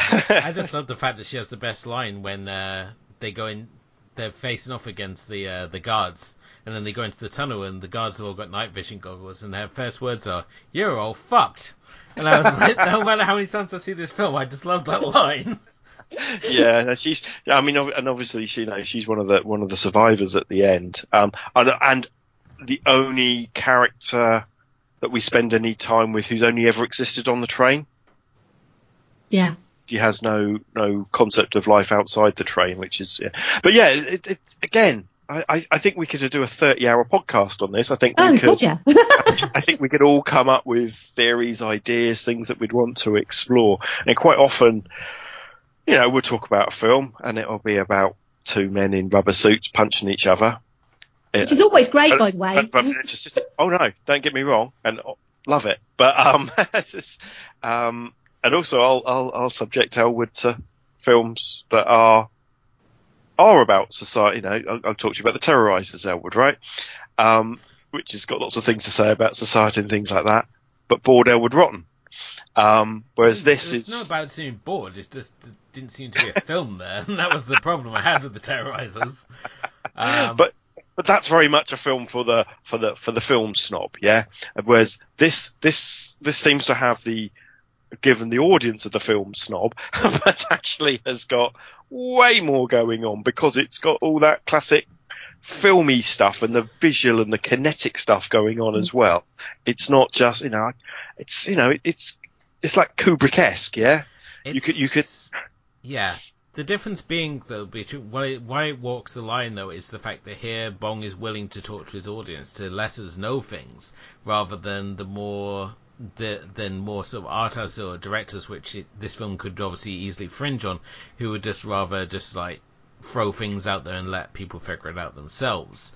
Um, Bong rather had explain the base story and then hide the deeper themes within it. I mean, let's obviously talk about when Curtis meets Wil- Wilford. I mean, this is here. He's here meeting the so-called creator of the train and both the, you know, the religious sense and the physical sense because he is obviously the creator of the train. And here Curtis is forced to face up to his past sins. The fact that he was once a rampant cannibal who quite openly admits that he ate babies because babies taste the best.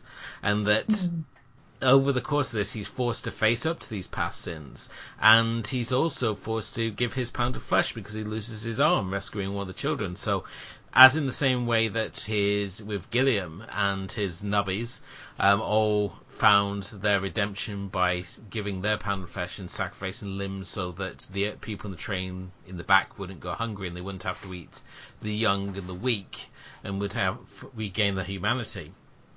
And I feel that in many ways that Gilliam giving his limbs was also to, in as part of his atonement for the deal that he worked out with Wilford at the front of the train. Because as Wilford says, you know, he used to speak to him constantly through the secret phone, and between them they would control the numbers on the on the train by holding things such as this mock uprising, and that they never expected them to get past the the guards in the the tunnel sequence, and the fact that Curtis has managed to just keep powering on through um, has been this sort of surprise. And you can also draw comparisons as well when we look at um, the two enforcer characters here.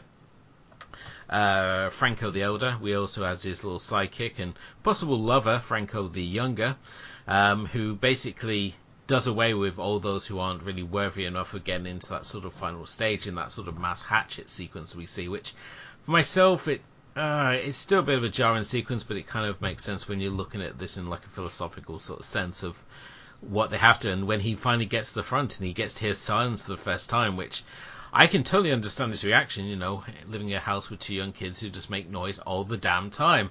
So to have those moments of quiet, I can understand why he reacts mm. the way he does. So. Um, yeah, I think it, it, it's quite interesting, isn't it? Because I think Wilford kind of says, you know, that he, he mentions something about um, you've you've had company, you know, you've had people around you your whole life, and and Wilford makes the point of saying, well, you know, I've pretty much been alone, um, you know, and then and kind of just trying to highlight, I think that the grass is kind of sometimes the grass is greener the other side, and what you think you want, um, you don't actually want. Um, and I, I kind of like that when Curtis gets to the end, he's actually realised that although he's done this journey specifically to get to the end, uh, to sorry, to get to the end, I mean to get to the front of the train, um, it's it kind of hasn't really done anything. It can't it it hasn't really changed anything. Um, everything is still the same. Society on the train will still continue um, because, as uh, Wilford says, you know, they've they know what happens when there is no effective leadership. That is when the cannibalism starts. Um, as soon as the leadership kind of comes into force and there are rules and you abide by the rules and society has certain statuses for certain people, and this is kind of what makes a in inverted commas good society um, you know where you have the weak and the poor and then you have the the uh, the strong and the wealthy, and everyone coexists because there's always that balance.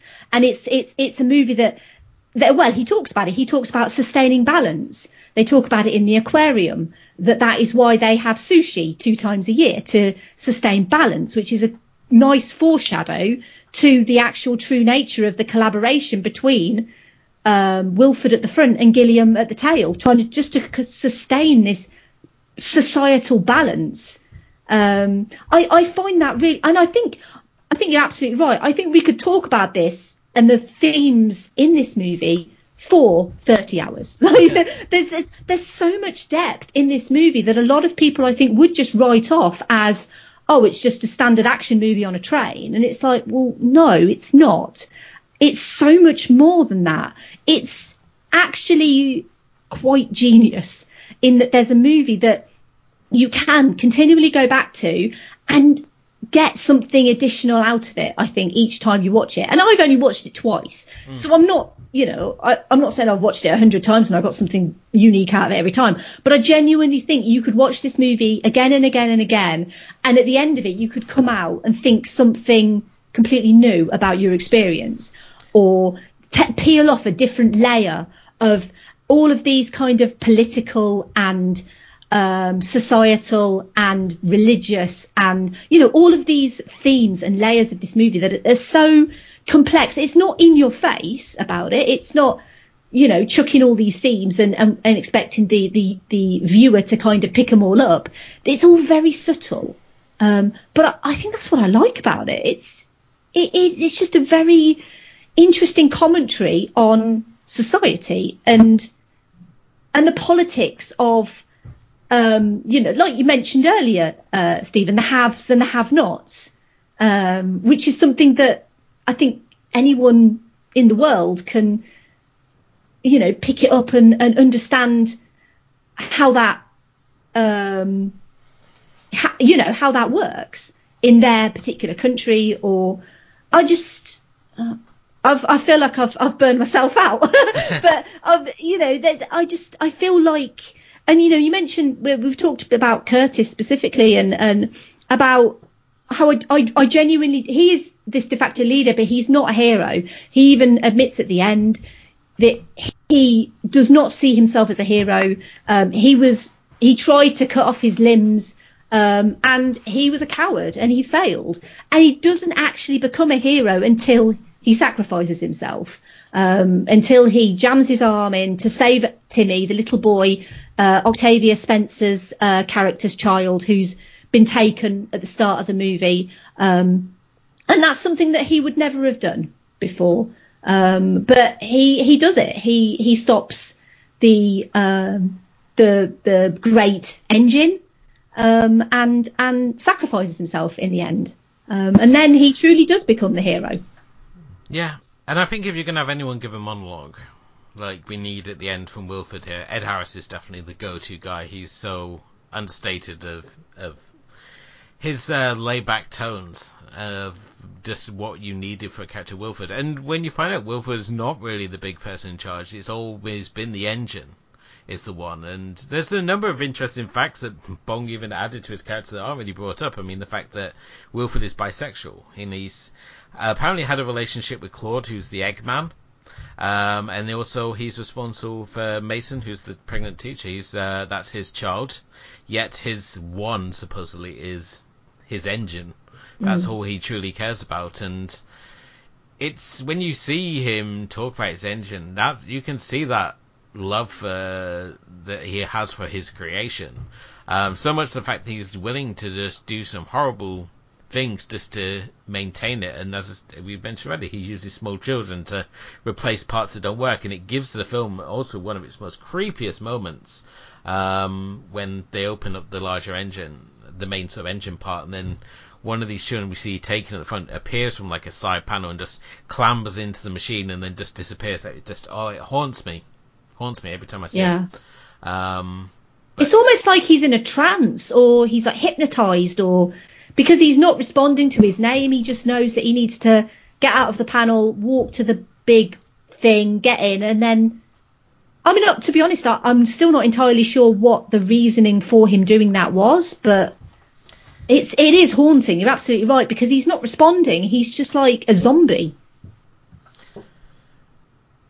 I don't know. Simply that he's been brainwashed like everyone else. At the well, maybe he's, he's yeah. strung out in um, chronic like um, like our security expert is. So. Oh, I I didn't think of that actually.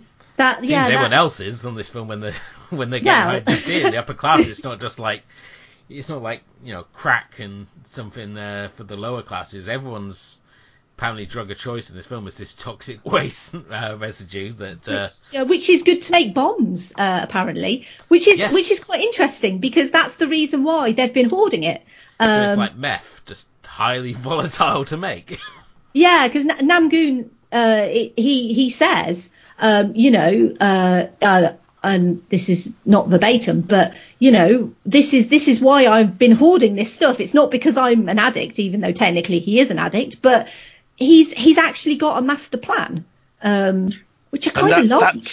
That I mean, that's that's one of the things I love about this film. The whole way through, you think him and his daughter are just drug addicts, and and and they are. You're right, but actually, this is going to play into something else. This this is a two-hour movie.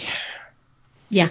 And there's so little fat on it. Everything means mm. something. Everything everything is very deliberate. You talked about the backstory to, to, to one character that we meet for five minutes. That things that have never come up, but but that's that's the work that Bong because I think Bong um, at least wrote the screenplay with someone else, didn't he? I mean, he took the idea obviously yeah. from the bande dessinée, but but every everything here is is is planned meticulously, and and everything means something. Everything that you see at the beginning of the film or during the film will pay off somewhere, whether it's thematically or dramatically. And it's just, and, and yet it's all been compressed into, into two pretty fat three hours. Yeah. I can't think of, you said, you know, you said early on, Elwood, that this, this film just sort of drives on forward, doesn't it? Um, Definitely I, I think so. It just, I mean, I'm not, I'm not, Through it. I'm not going to be Harvey Weinstein, but you know, th- there could be a couple of bits you could you could trim off, but on the whole, you know that would that would that would ruin the image. But it just it's just it's just so densely brilliant. and, yes. and, and and this is a film I wasn't blown over by when I first saw it, and it's actually a repeated watch. And maybe I'm a different person now. Maybe I'm in a different place, able to watch things in a different way. But I, I, I, I also haven't watched it a hundred times, and I probably never will. But there is there's stuff to take out of it. You could watch this ten times at least, I reckon, and get something else or follow a different path down it. Um, and and you know we've all done it. You know we've all applied a social, political, religious, even in this conversation today, we've all put different ways of viewing and understanding this film just just in this hour and a half or whatever it's going to end up being. Five hours, who knows? Sorry, I talk a lot. That's fine. It's fine. Um, we wouldn't invite a guest on not to talk. That's true. I, And I always today- feel, and today I we've always feel like I deaf need to mute on the show. the deaf mute is not saying anything, but, but we do have a guest. So, but um, anything else that we want to to bring up at all? I just think everyone should go and watch it, and if it really is out on Blu-ray in a week or two's time, we should seriously suggest it because it's it's a bizarrely hidden gem. Um, I'm just going to double check actually my uh, my order uh, that I put in just to just to actually clarify the uh, the date that it. Uh, oh, go away, Amazon. Um, Twenty fifth, because I put an order as well for it. So, yeah, it says it's arriving on Tuesday, the 26th of May. oh, it'll Um, probably arrive on Monday. Oh, it won't because it's a bank holiday.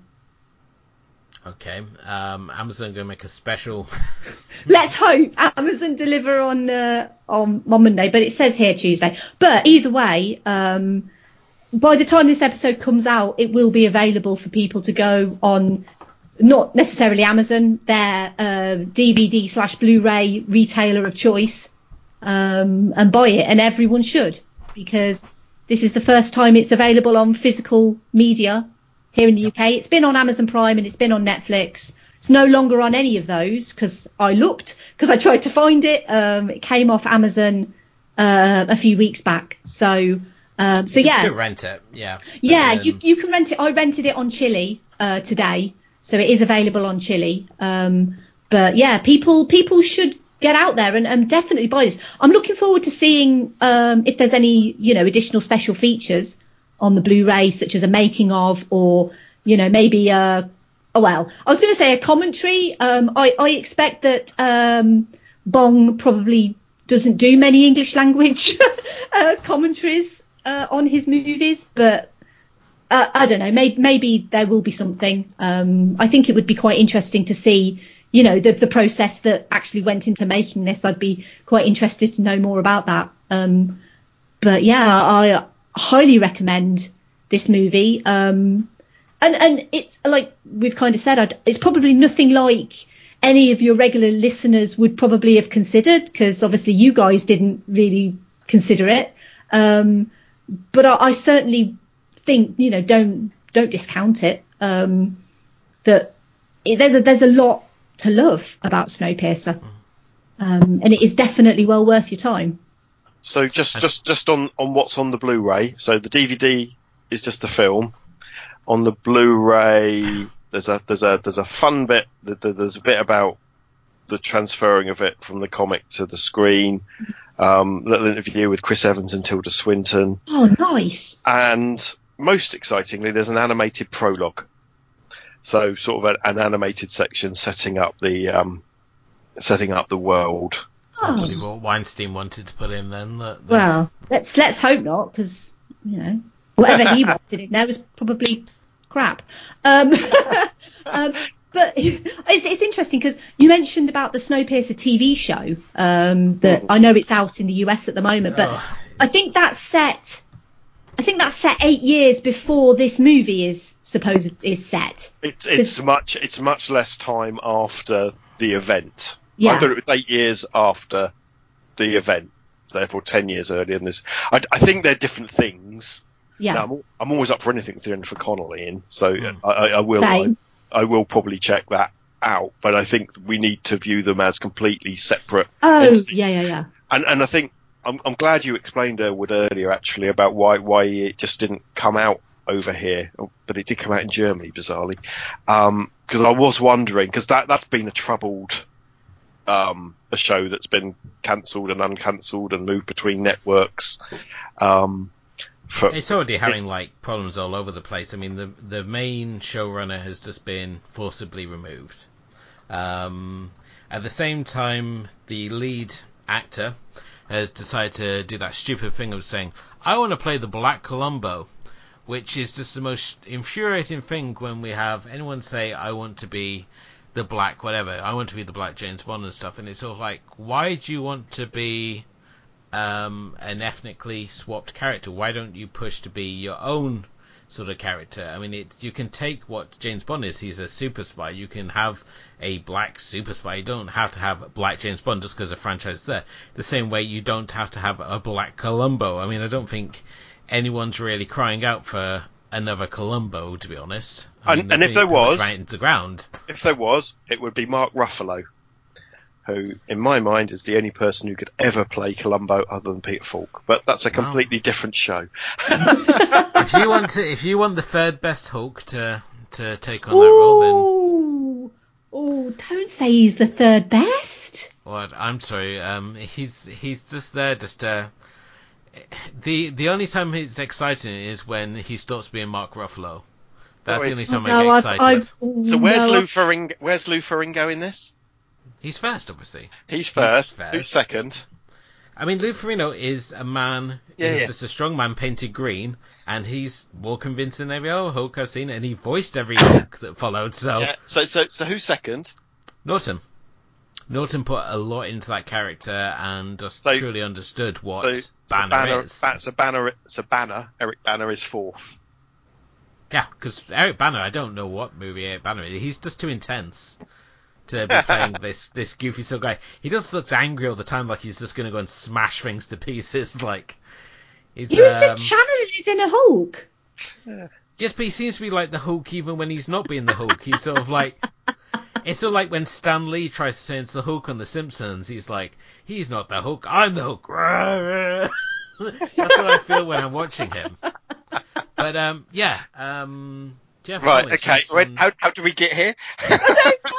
because we we talked Oh, about people want to be the Black- Black Columbo. But yeah, um, Jennifer Connelly, very exciting to see her. She's from the same cloning program as Adam Scott because both of them have stopped aging. Adam Mm. Scott was in Hellraiser 4, and he still looks the same now as he did back then. As does uh, as does Mr. Keanu Reeves, by the way. Yeah, that's because he's preserved in some Yeah, magic. well, But but obviously we do remember Jennifer Connelly much younger than we probably should do because in Labyrinth she was only like 12 or 13. So um, I- I probably- mean, she was a bit older. I think she was 15, 16 ish, but she was still uh, dancing with David Bowie in his very tight trousers, um, which is etched in my memory Dream. forever.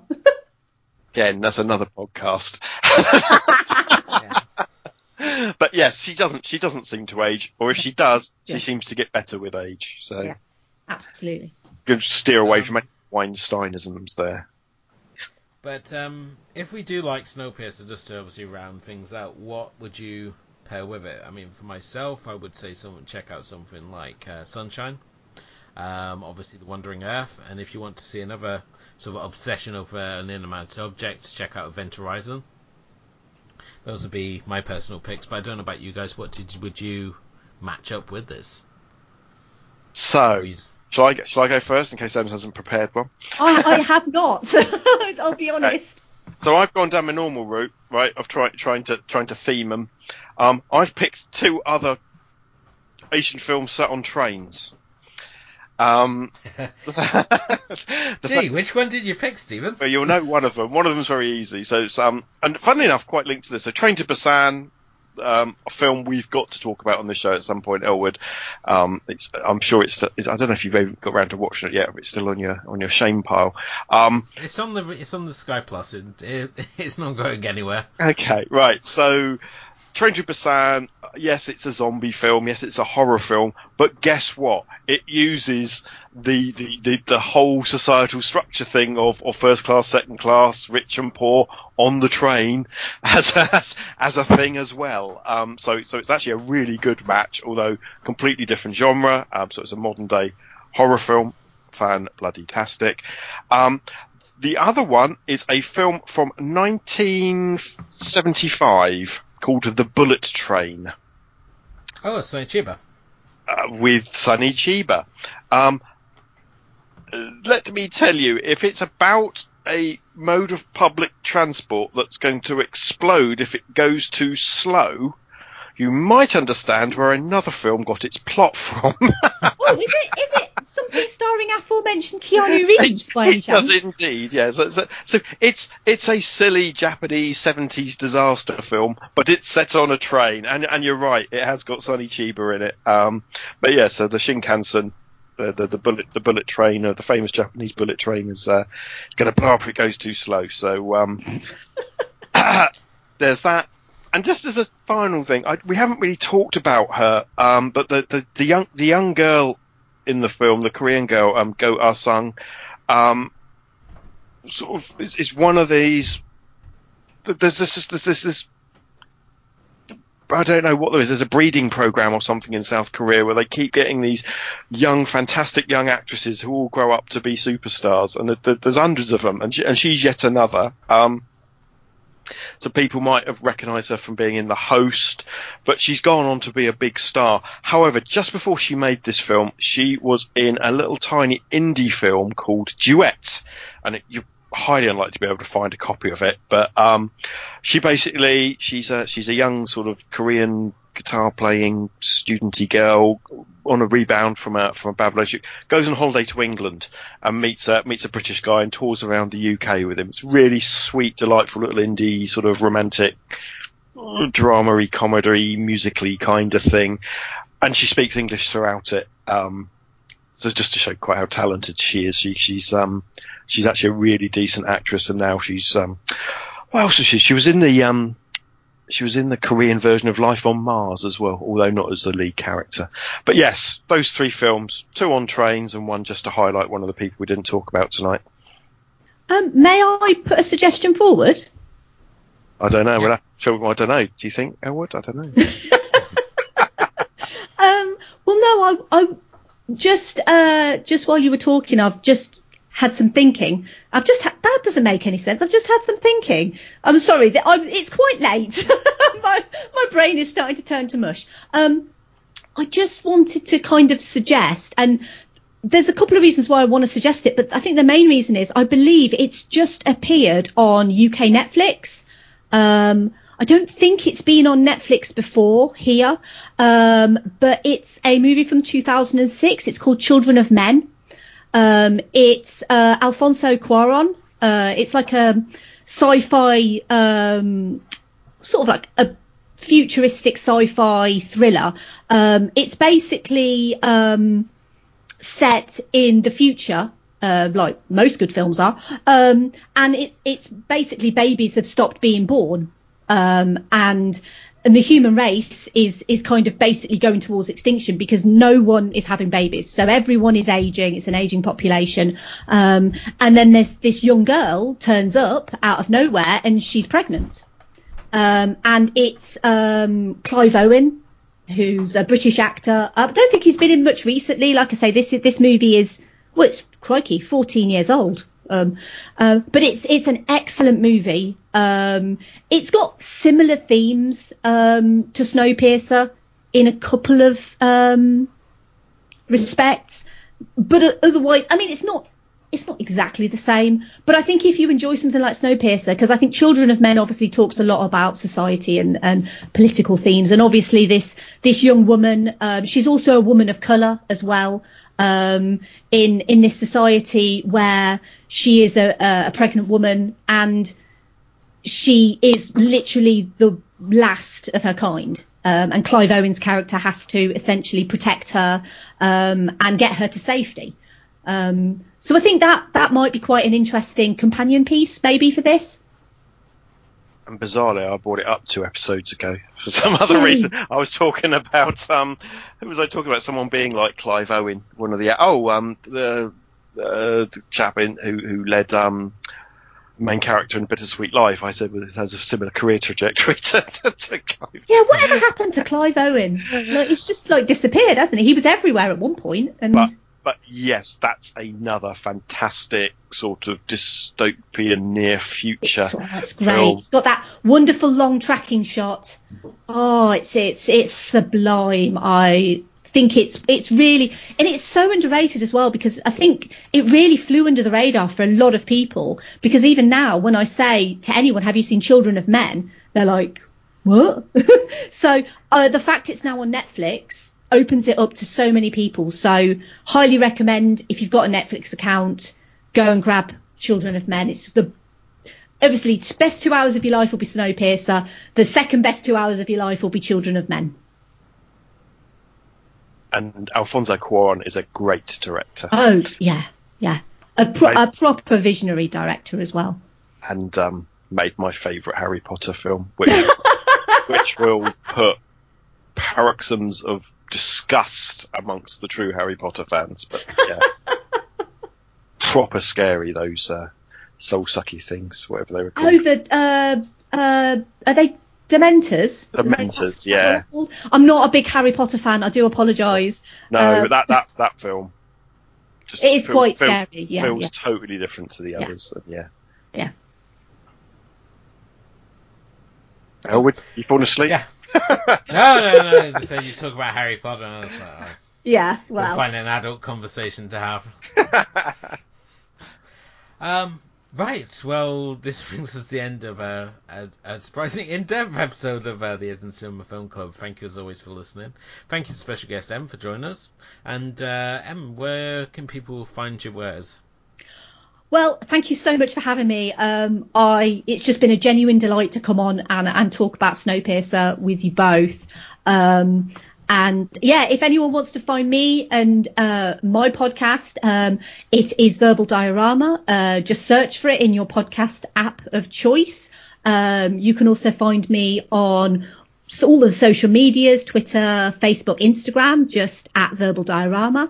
Um, I also um, do some writing bits as well for film stories, um, which I also quite like to mention too. So I do little writing bits for film stories online, and I also write a column um, for their magazine as well. So uh, yeah, just a little bit of a shout out for Film Stories because it's uh, it's an independent publication, so uh, it's always nice to give it a bit of a shout out. But um, but yeah, otherwise. Um, feel free to listen to my podcast. I'm sorry, I'm so rubbish at promoting myself. It's just is that that's kind of the point of having a podcast is to be able to say listen to my podcast it's really great but i really struggle. So um, but if if you would be so kind as to listen to my podcast that would be wonderful. Thank you very much Fantastic. Uh, full links are, of course, over on our blog, uh, which you can find at asiancinemafilmclub.wordpress.com. And on there, you can find our complete archive of episodes. You can find Stephen's Dark Sides of Asians, Dark Sides of Asian Cinema. Uh, you can read David Brooks' movie vault review, and you can check out the mixtape compiled by team member Steph. Uh, all that good stuff is on there. And uh, you can also follow us on Facebook and Twitter. Uh, Twitter at a- at AC Film Club, and we're also on Instagram as well. And uh, wherever you happen to be listening to us, make sure you hit the like and subscribe buttons, and maybe leave us a review. It all helps with the raising the profile of the show. And uh, I also have to say thank you to uh, our show sponsor for tonight, uh, YesPleaseVintage.com. Check them out uh, for all your second-hand and restored needs. Um, definitely worth uh, giving them a look, as we mentioned at the start of the show. Um, Stephen, it is your turn to pick next. So where do we go next? Well, I was torn because I'd forgotten it was my turn. So while preparing for the show tonight, I, I, had three films that I was thinking of talking about. One of them was Save the Green Planet after we talked about it last week, or two episodes ago now, I think. I suddenly realised I don't own a copy of the DVD, so I've now bought that, and I was thinking, let's talk about that. But then I thought, we're doing a lot of Korean films at the moment. then I thought, get you Christmas. I got a rant. and then I thought, yeah, because this could become the Korean cinema uh, for, for for a podcast that didn't cover a Korean film for ten episodes. We've now done it. I then thought maybe I could introduce you to some um, Hou Hsiao-hsien. Um, but after the Edward Yang disaster, I've put Daughter of the Nile on the back burner for a little while. So what I thought I'd do is um, the third choice, and the one that we're going to go for, is um, uh, one of our earlier episodes. We talked about the Pang brothers and the yes. Eye. Uh, I'm a huge fan of the Pang brothers, and I think they are. F- when everyone ever talks about them, they always talk about oh, the guys that did the Eye. Well, they've made tons of other films, both together and individually. And I'd like to talk about their follow up to The Eye, which also in um, stars Angelica Lee, um, called Recycle. So I'm hoping you've got a copy of Recycle, or you're able to get a copy of it. It's a kind of um, supernatural fantasy film. Um, uh, so yeah, with sort of, yeah, it's it's it's it's it's a beautiful film. I haven't watched it for a long time, and I'm wondering if it still holds up. So yeah, the, the Pang brothers recycle. I was so sure when you were like giving me that spiel that you were going to go, we're going to cover I too. so. or, or, the third eye, or there's four Charles. The, the, yeah, no, the other eye films aren't worth seeing, but um, I really like. I really liked Recycle. Um, it's going to be one of those uh, revisits where I'll probably be happy or incredibly depressed. Fantastic. Uh, yeah, Pang and Oxide. They're definitely worth always revisiting them, especially as they had a lot of excitement when they were first. Obviously, we had like the release of the Eye and Bangkok Dangerous. So apart from unless you're like really following their career, they sort of fell and burned the radar. So it's always fun to see what you've been missing. They yeah, they really haven't done a lot which has made it out of Southeast Asia. Um, although they've made a, a, handful of really fantastic genre films, and they're a bit like M Night Shyamalan. You know, they they do like a twist ending, but it's it's um uh, they're, they're, they're visual stylists who, who, who I enjoy, and you know, you've got to love it when one of them's called Oxide, right? It's just the best name ever. Cool. Um, well, thank you as always uh, to everyone for listening. We'll also be covering Recycle on our next episode. Um, thank you again, Tim, for joining us, and hopefully uh, come back and join us again for another discussion on something. Sure, absolutely. Cool. Um, and thank you, of course, to my co-host, Mr. Stephen Palmer. Pleasure as always, sir. Um, but until next time, thank you for listening, and um, look after yourselves out there, and remember to wash those damn hands. Good night.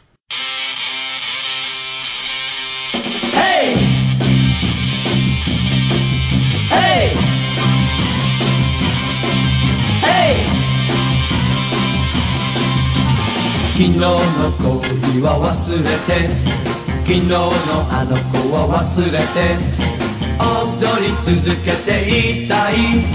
夜なのさ。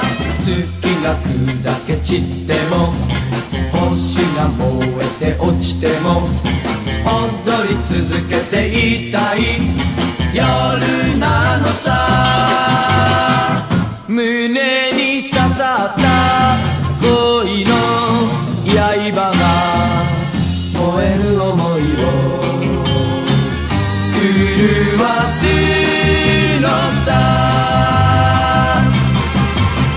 昨日の恋は忘れて昨日のあの子は忘れて踊り続けていたい夜なのさ